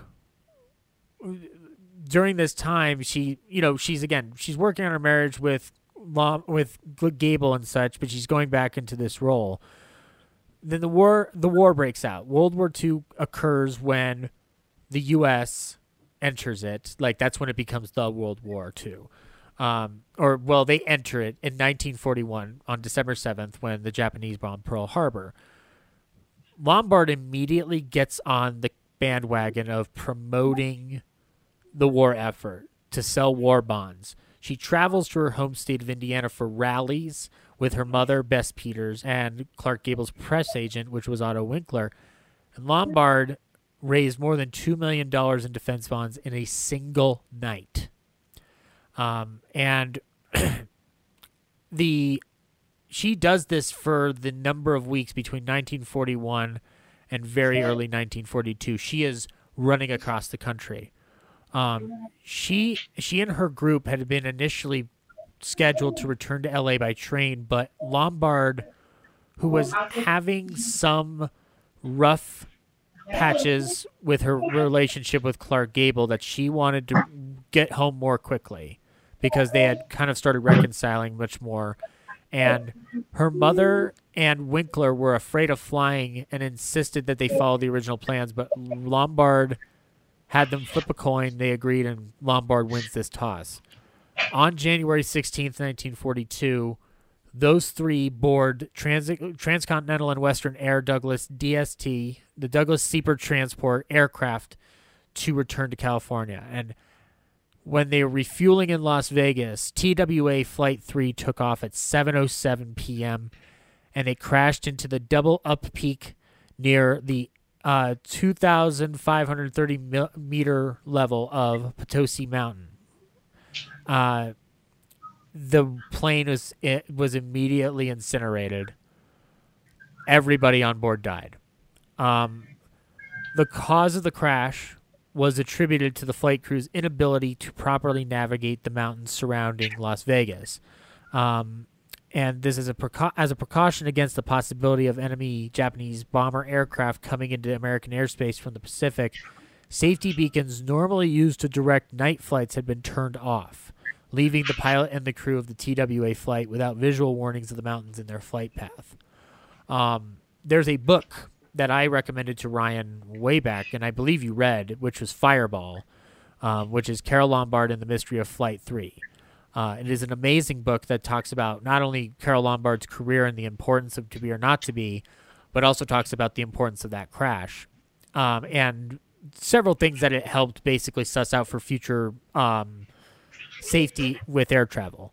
Um, but yeah, Carole Lombard dies uh, tragically and far too before her time. We lost a great comic actress when we lost Carole Lombard. We lost an American hero when we did that as well because of the work that she had initially started doing to support this war effort. This effort would end up being carried on, I'd argue, legacy wise by Bette Davis when she forms the Hollywood Canteen with John Garfield, where she's not doing the exact same thing, but she's providing a space for soldiers to be entertained uh, before they ship off to war and possible death.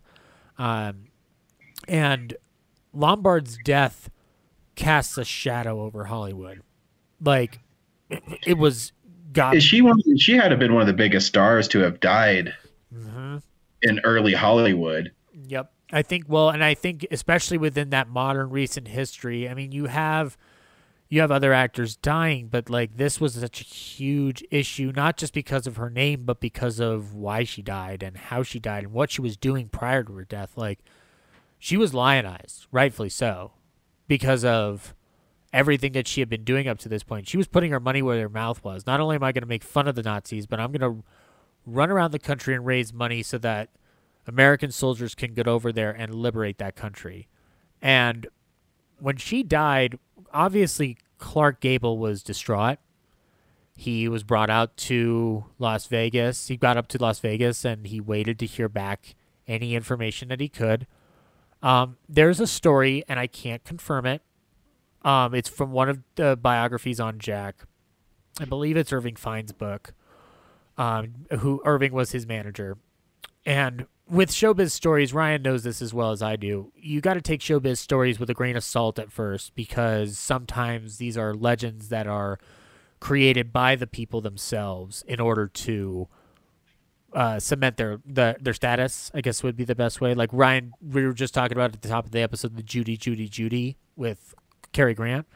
Um, that this there are certain stories amongst comedians, especially where there's legends printed that aren't necessarily true. In this case, I think it might be pretty factual because Jack was known to take long road trips um, with, amongst other people, Frank Remley. and it's said that when Jack heard the news, he had, he was friends with the Gables, with Lombard and Gable, prior to the filming of the film, and especially after the fact. And when he heard about the death, he actually drove out with one of his other uh, with one of his other cronies to go be there with Clark. And they got about halfway through, and Jack and he the the person who was with Jack basically kind of assured him like you know there's not much you're going to be able to do because Clark's already there. It might just create more confusion than there needs to be, and so they turned back. Um, and Benny, Jack, even though he knew that that was the right thing to do, is just turn back and kind of let it be what it's going to be. He was so distraught, Ryan, that his weekly broadcast that week, he did not show up. They did not prepare a script. He told, from all accounts, it seems like he told Morrow and Beloin, his writers, don't even bother. We're gonna do it. Like, if anybody's gonna be on the show, just have Don Wilson and Dennis Day uh, do a formal singing show. Uh, so if you listen to the week of uh, Carole Lombard's death, uh, you can find this very easily. Uh, the week of her death, it's an all musical show with just Dennis Day singing, with Mahlon Merrick the orchestra, uh, and Don Wilson doing commercials and announcing. They say Jack Benny won't be on the air tonight. They do not specifically reference Lombard's death.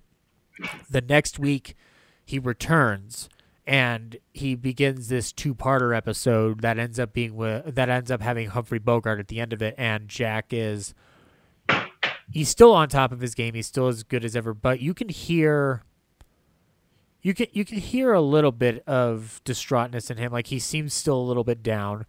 Mary definitely seems a little down, um, but they are carrying on performance wise as they always would have because that's who they were. Um, but Jack also did not promote this movie on his radio show after Carole's death. It was too hard for him. Uh, and a lot of Jack's film successes ended up being because he was able to promote them through radio, even if the film was crap.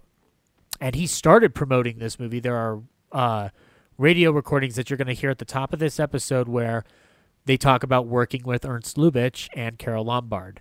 And then once Carole Lombard's death happens, there is no mention of To Be or Not to Be until the late 1940s and early 50s when Jack is watching television uh, in one of the radio shows and he finds out that To Be or Not to Be is going to be on television that night. and I'll lay that clip in here. Roger, there must be something else on. Hand me the paper. I'll look at the television program. Here you are, boss. Let's see. Time for Beany. Alan Young, Burns and Allen, Frost Warning. Put on your glasses, boss. That's Fred Waring. oh,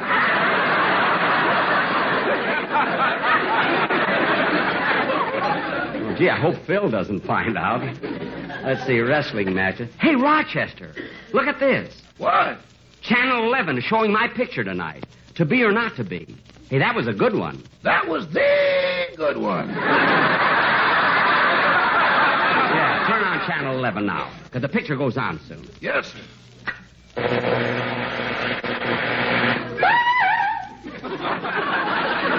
what happened? I don't know, but something's wrong with the set. But it was just working. Maybe there's something wrong with that station. Try the other channels. Okay.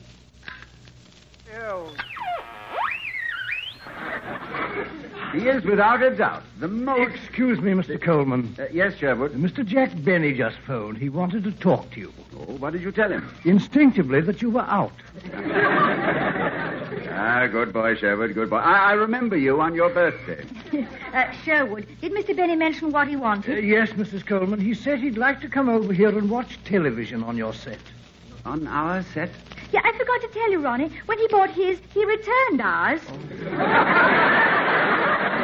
uh, I wonder what Jack wants to see on television tonight. He mentioned that they were showing a picture of his, to be or not to be. Oh, yes. I saw that years ago. That was a good one. That was the good one.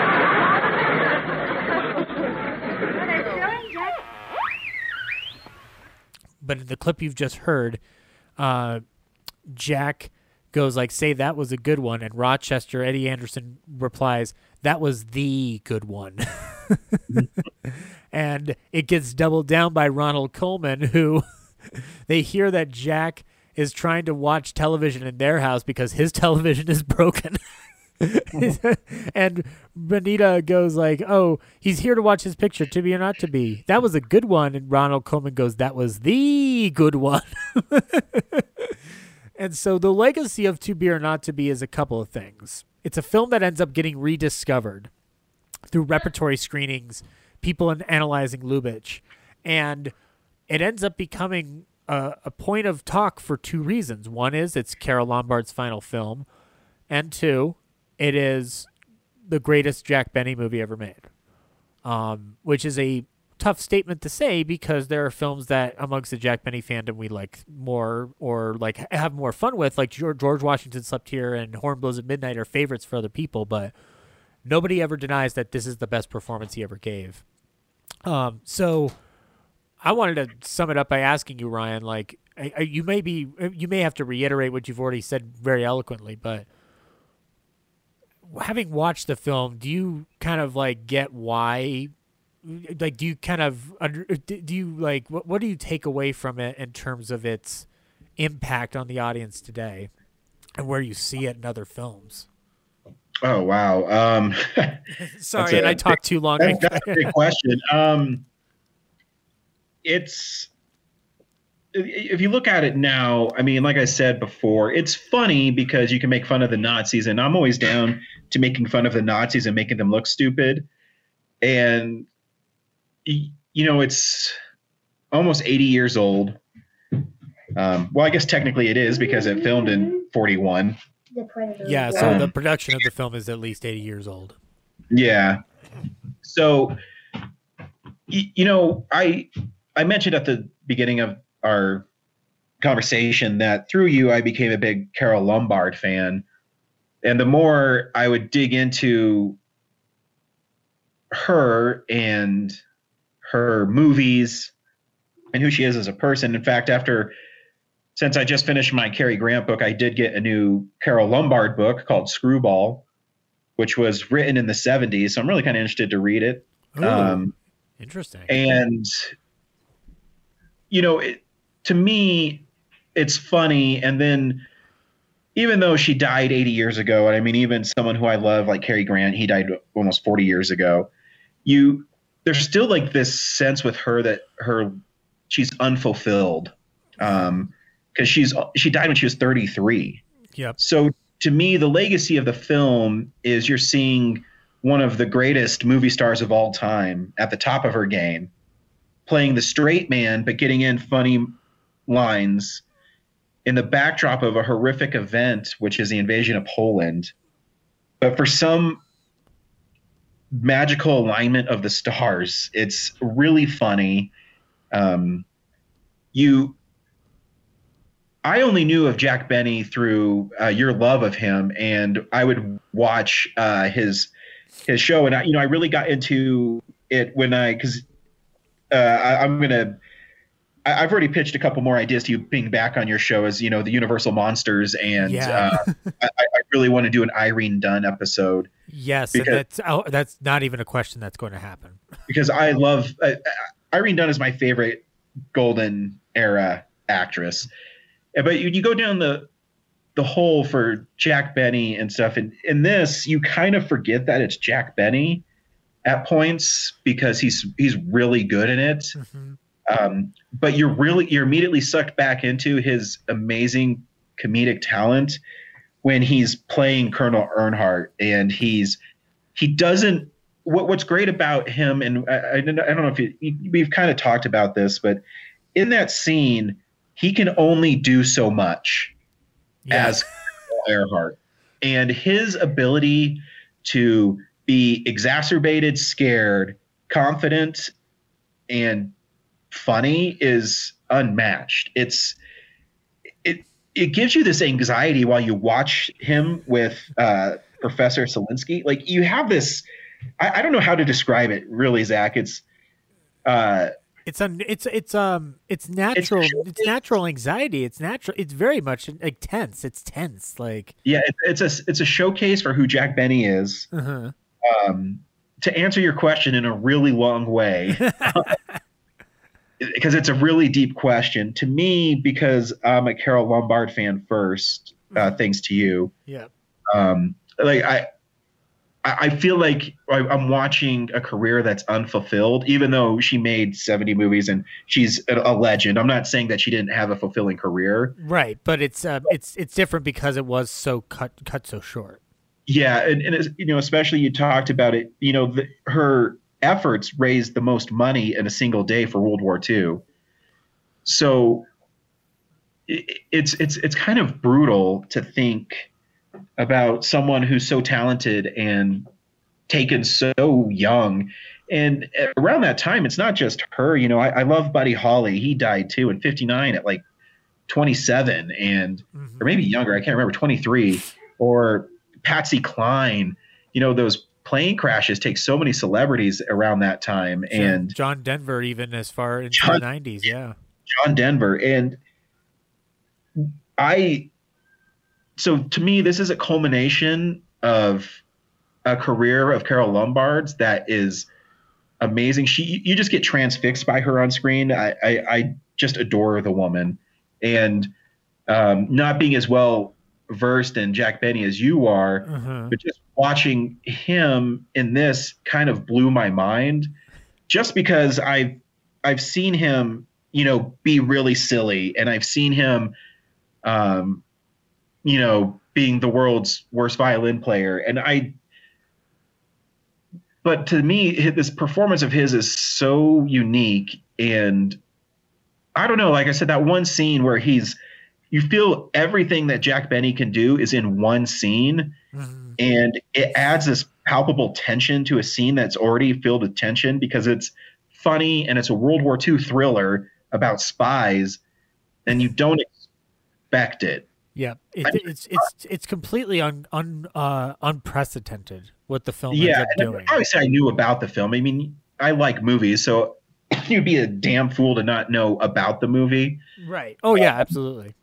But to actually enjoy it and sit down and watch it is pretty great. The only bummer is is uh, you can't find the Blu-ray for some reason right now. Oh, so Uh, did, so did you end up watching it via like Hulu and such, or No, I watched it on HBO Max. Okay. But the good news is it's the Criterion um, 4K scan of it.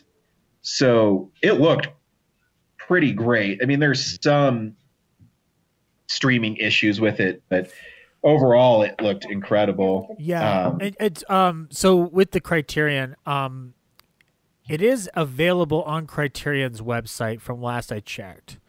Um, but Amazon, I don't know if Amazon's just having trouble getting things in stock, but um, but I mean, Ryan, I mean, full disclosure, I'm gonna find a copy for you and I'm gonna get it to you. But anyway.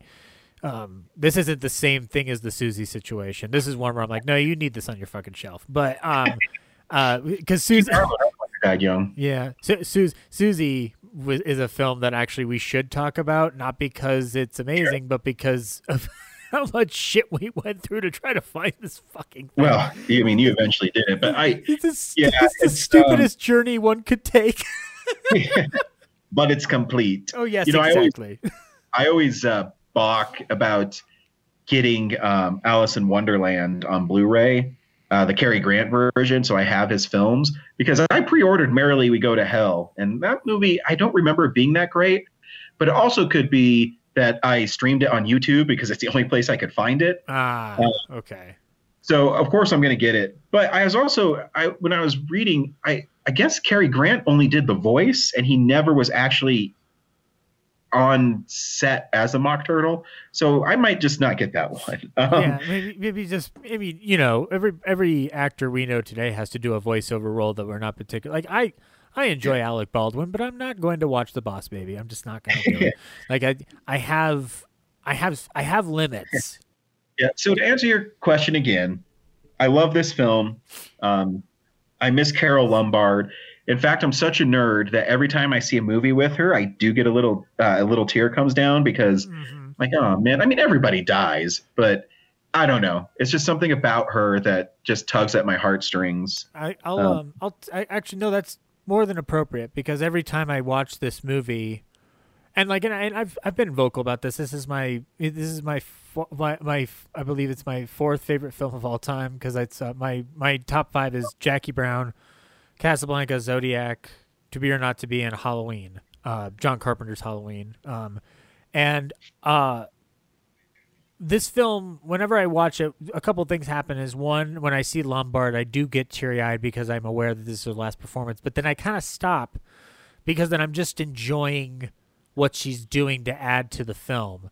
Um, the other portion of it is that it's a film that, if I think about it through the context of what my sense of humor has ended up becoming, because Ryan, you've you've known me for years. I have a couple different modes and one of them is you know absurdism and sat and spoof and satire and um like Mel Brooksian type affair. Like I, you, Mhm. you know that I'm like when, when when Carl Reiner died, what was my first reaction? Going like, oh, the man who interviewed the two thousand year old man is dead. Like, which is not an unfair you know thing to praise Carl Reiner for. He's one of it's one of the one of the many great things he did. But my I didn't get into Brooks as heavily as I did until after seeing something like To Be or Not to Be. And it didn't connect with me immediately because To Be or Not to Be to me was a Jack Benny movie, but the movie's sense of humor about how to treat the Nazi menace, I think prepared me for a movie like The Producers when I ended up seeing it because The Producers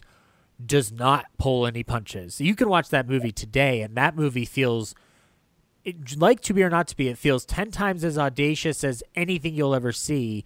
The fact that there's a musical number called Springtime for Hitler only happens because Lubitsch does it first. And so this movie prepares me for a sense of humor that ends up really giving me a groundwork for how I've uh, looked at the world.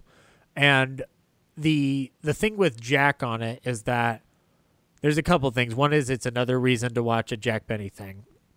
Um, and Jack's humor, I've been vocal about it on episode nine, but it's Jack's taught Jack Jack taught me that it's okay to be imperfect, and he taught me how uh, you can laugh at yourself and self-deprecate a little bit. You know, like I mean, I have self-esteem issues, as you know, but you know, we, but when we make fun of it on Real Nerds, you know, we're having fun with with that kind of thing, and it, I, the one of the reasons why I love the persona and texted Brad going like, "Can I still be the loser in the group?" Like, because I'm just like, it's a nice release to be kind of self-aware and self-reflexive, if possible. Yeah, you should never take yourself too seriously. Exactly. Yeah. You and I don't know. Yeah. and it's and it's like breaking down that barrier of just like you know like you know we all like if you can't laugh at your own mistakes then you you have too much pomposity to exist is is kind of the way I think of it. like, um and I, I mean even Robert Stack who we didn't talk about too much but we, let's let's let's give him a little bit of praise here because he he is uh, an actor who ended up he he actually has quite a bit of a history behind him because he's he's actually um uh he, he works in World War II films and such. He's in The Mortal Storm. It's where he wins, wins a lot of acclaim. Um, he plays a young man who joins the Nazi party in that movie, and it's a great drama role for him.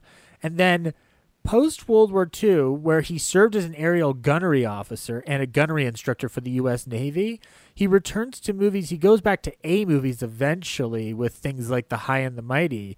Uh, and then, yep, exactly. Airport BASEketball, come on. Yep, and airport BASEketball. I'm getting to that because um, after the Untouchables and such, he goes down the same route that Leslie Nielsen does with comedy.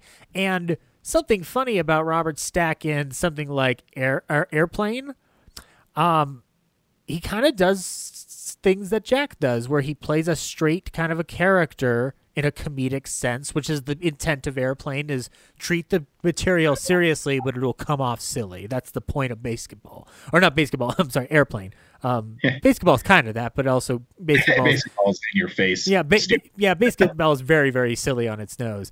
Um, but the other thing is he began ho- so hosting the show Unsolved Mysteries in 1987, which, you know, I, I think like the benefit of something like Unsolved Mysteries is that it very much does keep in the consciousness like this idea of like when you see a personality or an actor like that and you get interested in them eventually you'll start digging into their careers and you start realizing that they had this whole other history behind them. I think robert stack in himself is kind of an unsolved mystery eh, as a whole because when you start digging back into it, you realize, oh, he was an an Oscar nominated actor for Written in the Written on the Wind. Like he was in a Jack Benny movie. Like there's so many things you pick up on. Uh, so I kind of like that. A movie like this is an extension of those deep dives that we love to do as film fans. Um, and as far as Jack is concerned, you know, I think that this film perfectly portrays where he could have been as an actor. And Ryan, I was gonna the last question I was gonna ask you is one that being that this is the first Jack Benny movie you've seen, it's kind of a two parter. It's like first off, would you ever be interested in watching another movie with him, given the fact that I've told you that most of them aren't good? like yeah, I, I think there. I think there's merit into him no matter what because of who he is as a performer. I, I don't. I mean, I think the one you'll I like is George Washington slept here because it's very Yeah, much Mr. Blanding. away from watching another one with him because I mean, he, I like legends anyways. Yeah. There is any redeeming qualities. I mean, I watched 26 Abbott and Costello films. you know, for the the That Shout box- Factory yeah, release. That, box set, yeah. Ah. It, it's most of the films are funny. Um, some of them aren't very good, but there's always that uh, safety life vest of Abbott Costello. Yeah. So I can find good things in something if I like the performer, if Yeah. that makes any sense. Oh, I, I, of absolutely. course. Yeah, and actually, and I'll and I'll say that we will all at some point as a group watch The Horn Blows at Midnight. Not necessarily because of it it being a Jack Benny movie, but it's just it's a kind of insane movie that I love watching. Um, and uh, as- we talked about it on our panel, like everybody on the in the panel loves that movie just because it's a blast of a time to watch. Um, but uh, and it's not as bad as people give it credit for, but it is. It's not a movie that serves Jack properly.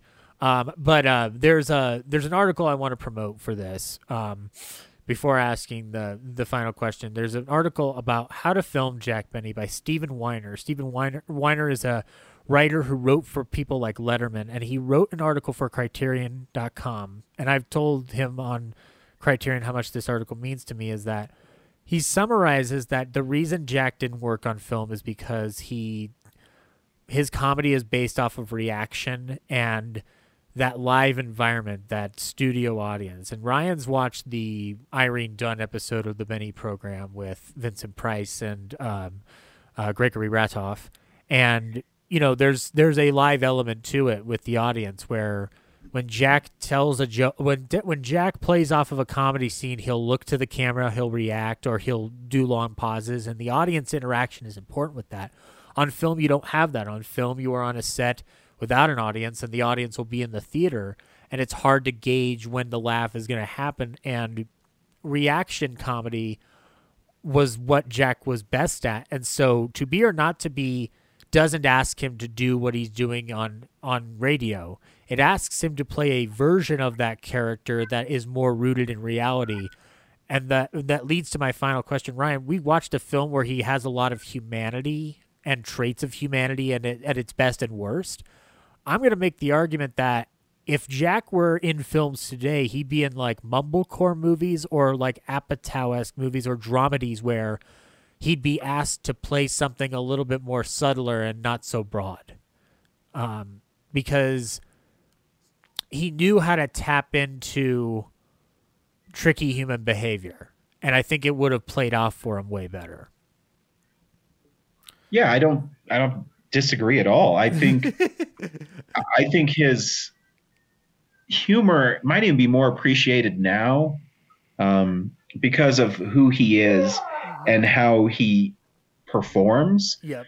Because you don't need to be so out there and so on the spot to be a great comedian. You know, I'll bring this all the way back to Cary Grant. He said the same thing. He said the hardest thing he had to learn about going from vaudeville and um, a performing troupe was, you know, in on those or when you're performing in front of an audience that the reaction is instantaneous.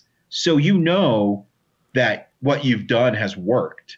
Yeah. And when he was on The Awful Truth, he struggled with Leo McCarey so much because it was a lot of improvis- improvisation and there was no reaction. You know, he didn't know what take to do. He didn't know how to um, act in front of a camera, but he ended up mastering it. And someone like Jack Benny, who, although he is in movies, I think his bread and butter is always going to be radio and live studio audience. Yeah. Because he thrives on that reaction. Even in, um, uh, you know, in To Be or Not to Be, when he is really interacting with people, I mean, there's, I don't know if there's a better comedic actor. He's looking for applause every time he's every time he's saying anything. He's You know, looking that's a great for name for uh, your Jack Benny book, looking for applause. But it's yeah, looking for applause. Oh wow, I I well we talked about it. I am a fan of the title of it. You can't film Jack just because it's yeah, it's a it's nice great. dig at pretentious. But yeah, it's. I think you're right. I think nowadays, I think he would be in um, dramedies like maybe like eighth grade or you know yeah, yeah. um, something along the lines of that, where he's still going to be funny, but it's not that I'm a silly out there It's, funny. it's not broad like an Adam Sandler, which is a valid Yeah. form that we've discussed. Like, you know, Adam Sandler is actually I've re-estimated him a lot more in the last couple of years as like, you know, one of those actors that we don't need, we can't be discrediting because of the like the last couple of years of output. Apart from, Well, it, yeah, he has a know- formula and it works. I'm a I'm a big proponent, you know that of Adam Sandler. I think Yeah. he's funny. yeah, but, absolutely, yeah, Uh, there is an art to it, and there's an art to being Jack Benny. It's Yeah. not, you know, Jack Benny is a comedian, but uh, you know, it, it was hit on the head by the director. You're not. You're you're you're playing the comedian. You're not actually a comedian, and it's that's it's really deep and philosophical. yeah. But he's right. It's because what is at the end of the day, what is Jack Benny doing? He's playing for the laugh. But how does he get the laugh? he he gets it with a character that was established all that time by by Harry Conn, Boasberg, Bar- Morrow and Beloin, uh, T- Tackaberry, Josefsberg, Perrin and Balzer. Uh, And I think a lot of times, uh, especially in early Hollywood, as I dive dive deeper and deeper into Golden Age Hollywood, which I've always been a fan. I know I've mentioned it hundreds of times. yeah, But I used to watch TCM, AMC all the time growing up. But as you kind of go behind what's the studio system is people would get pigeonholed into certain roles. Yep. And it would be really hard for them to get outside of it. So no matter what Jack Benny did, I think at this time, he was always going to be put into those roles Yeah. because they, they would say, I mean, whether it's, you know, Mayer or DeMille, they're just going to say, Hey, you, you're funny and you play the violin. What, how can we work that into this movie with Fay Wray? I don't know. I'm just throwing stuff out there, but like, that'd be great if he was in a movie with Fay Wray. I'd watch the hell out of that movie. I don't care how bad. you know what I mean? that's how, that's how the studios thought back then. It's, oh yeah, how can I, because you mentioned this film was written by two people with an idea from Jack Benny. You know, Or from, as I uh, Lubitsch. Yeah, yeah, as I dig deeper and deeper into Hollywood at this time, a lot of films were put in. It's like you know, Hitchcock would have an idea for a film, and then he would go to a couple writers, and they would write it. And the reason Hollywood would have two writers is because, well, this one writer is better at mystery, and this be- writer is better at dialogue. So we'll Yep. combine them, have the writer with mystery and dialogue come together, and oh man, you have North by Northwest. yeah, And- exactly. And also, um, uh, Casablanca is the best example of that because like the Epstein's are good with their dialogue and their humor, and then you have Koch and the others coming in with the love story angles, and like this is uh the I- I think like with with to be or not to be especially you know you have this combination of several factors but Lubitsch is primarily the one dictating what he wants. He's very much a producer director in that respect.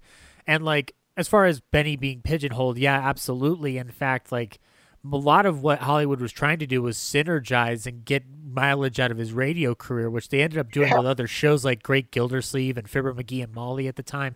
And so there's like this Bob Hope's the only one who transcends it because Bob Hope's persona on film actually is stronger than his persona on radio if you think about it because he's on radio he doesn't have the same thing Jack does or even George and Gracie did where Bob is a coward but it's so broad that you can kind of stick the coward role anywhere. And then whereas Jack he had like several different qualities about him that it's just like well if we ask him to do one they th- that'll be enough and it's like no you kind of need to hit all or virtually none of it all. And I think like Lubitsch taps into this rare middle ground where he's like, no, I want you to pull off things I know you can do, but I'm going to simplify it. I'm going to Yeah. simplify it to the hammery. And then I want to find the emotion that comes from that, not the laughs that come from that. He's not asking for humor, he's asking for humanity. And it's something that Jack doesn't get to have in movies for the most part. Um, Yeah, and it's it's something that when you tap into it's magical. I mean, to be or not, not to be is a great film. It really should be seen by everybody.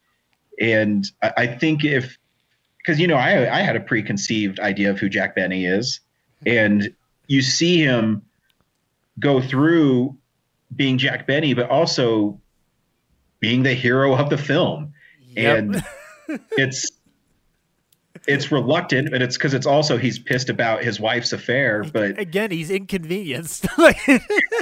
It's uh, the inconvenient spy. Um, oh, that's a movie I want with anybody. uh, yeah, it's so yeah. Again, to answer your question in a really long way, of course, I'd watch other Jack stuff, and of course, I I think that he would probably excel in stuff from the Coen Brothers nowadays. I think he'd excel in stuff uh, from Paul W. S. Anderson. You know, I think or Paul Thomas Anderson, an- you mean? yeah, yeah, Paul Thomas Anderson. Oh my sorry, god, Jack Benny in Resident Evil. yeah, that'd be great. what the hell Um, does that look like? It'd be like a supercomputer or something. He just Um, he, goes up to Alice goes up to him. He goes, "My name is Alice," and he's a zombie. And he goes, "Well," and then she just shoots him. yeah. uh, but yeah, I, I think you're right. Yep. No. Yeah. And um, thank you very much again for sitting down with the movie and talking about it. And um, you're, you know, you, I've, I've been wanting to get you to watch this movie for five years. You've done it. I'm so glad you enjoyed it. And Ryan, I've got a surprise for you for your reward for this. How would you like to talk about Showboat on your next appearance? I'd be more than happy to. All right, then we could talk about Showboat, or we could talk about any. Uh, I, actually, you know what? Before we Can do, we do Showboat and my favorite wife? That's that's what I was gonna say. Before we do, we could do either Showboat and My Favorite Wife, or we could do one or the other. I think we should do both to just make it an Irene Dunne affair, like we did with Cary. That I would love to do an Irene Dunne day. Yeah, we'll do the. Well, Dunn Days is ahead on the Ballyhoo review. Um, All right. And for anybody who's wanting more information on To Be or Not to Be, go seek it out on Criterion. It's a movie you should acquire in any form you can get, even if it's digital. More than likely on the Criterion channel, you're going to find these special features that are contained in the disc. But if you can get a physical copy, this is the only Jack Benny film that has a 1080p transfer from a 2K scan done back a few, back in the mid 2010s. So I would check it out if you can. But this is going to be it for the Ballyhoo review. You can find us more on our social media websites. Ryan, we know where we can find you. We can find you every week on a show that we're gonna we're gonna we're rec- we're recording this now. In a few hours, we're gonna be recording on Willy's Wonderland, which I still have yet to watch today. um, yeah, uh, but I, the only plug I will give is I'm using my own official Twitter handle again after after nine years. I got it nine years ago, and I had two tweets, and then I decided I was like, you know what? I'll open up mine just so I can reshare my stuff from my real Twitter, which is real nerds. Yeah. But It- it- I- the moment I saw Coolette Frost followed you, I'm like, oh shit, he's here. Yeah. you, you've always been on the Real Nerd Twitter, but now Oh yeah, yeah. I, I'm I'm very active on our Facebook and Twitter, but I started doing my own Twitter feed as well because I'm always on Twitter anyways, and then that's a way I can share other things as well. Yep. And then so so yeah, and please look for Cary Grant your Cary Grant article. Um so look for Ryan's Cary Grant article on the Real Nerds podcast page at realnerdspodcast.com. Oh, and uh, you know what, Zach? I, I'll reveal it exclusively on your podcast. Uh oh. I, I am currently working on like four articles, but I also have one that is going to be dropping really soon, and it's still classic cool. So it's the films of Cary Grant, but instead of ranking them and doing like a little blurb of each one, I will have a full review of every one of his films coming soon. What? Oh, so um, because I uh, I've been doing a lot of research. As you know, I just finished um, my latest biography on him, and then I also, as I was went down the rabbit hole of Amazon, I found a book that was published in Yale, and it's called The Films of Cary Grant, and that should be here really soon. And it has all his films, the co-stars, and critical analysis from the time the films were released. So um, I'm interested to check that book out. I've already written a couple of the articles, but I got to finish all my other shit I'm doing. Um, You've got some crypt, uh, you've got I- some Stream Factory crypts to give us. I know if, if I actually got paid to do this, you know. Um, Ooh. but uh, yeah, so look for classic cool, a 72 part articles of each of Cary Grant's films, and I'm gonna do it chronologically. So I will start with his first film. Um, I will not start with Singapore Sue, which he has like a little cameo in, which is his actual first on-screen appearance, I guess, for lack of a better that word. doesn't count, Ryan. I wasn't prominently featured. But if you're wondering, like, man, what is Cary Grant's first film? And I, it's it's a question I need answered so bad. Um, I can tell you, it's called "This Is the Night," and he plays an Olympic javelin thrower. So, um, yes, it's not. It's not that the idea is, is goofy so much. It's just like because he knew. no, it's yeah, and it makes no sense. Like this lady's trying to leave town with this old dude, Uh-huh. and Cary Grant's her husband, and you go, wait, what? Cary Grant's the, the most attractive guy ever, but That's how I. film exists.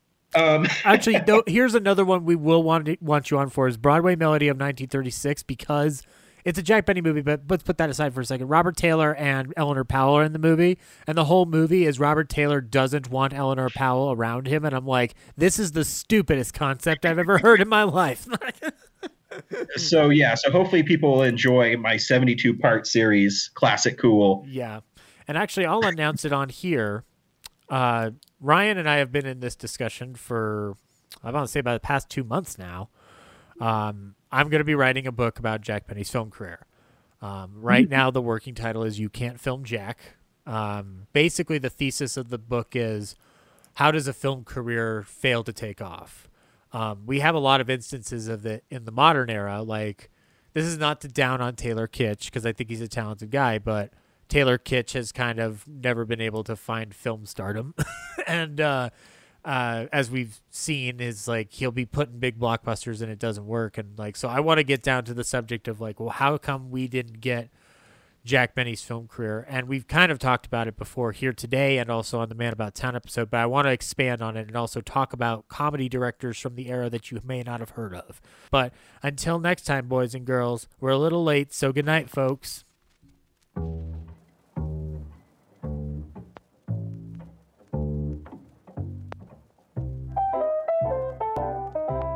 This concludes tonight's episode of Yesteryear Ballyhoo Review. Remember, you can follow us on Twitter at Ballyhoo Pod and on Instagram at Ballyhoo Review Pod. That's R E V U E. Our theme was composed by Matty Ghost. Be sure to check him out on Twitch for more of his music. Our announcer was Henry Jarvis. Be sure to watch his YouTube series Chewing the Scenery. This is Zach signing off. Stay tuned for Jack Benny, who follows immediately after station identification.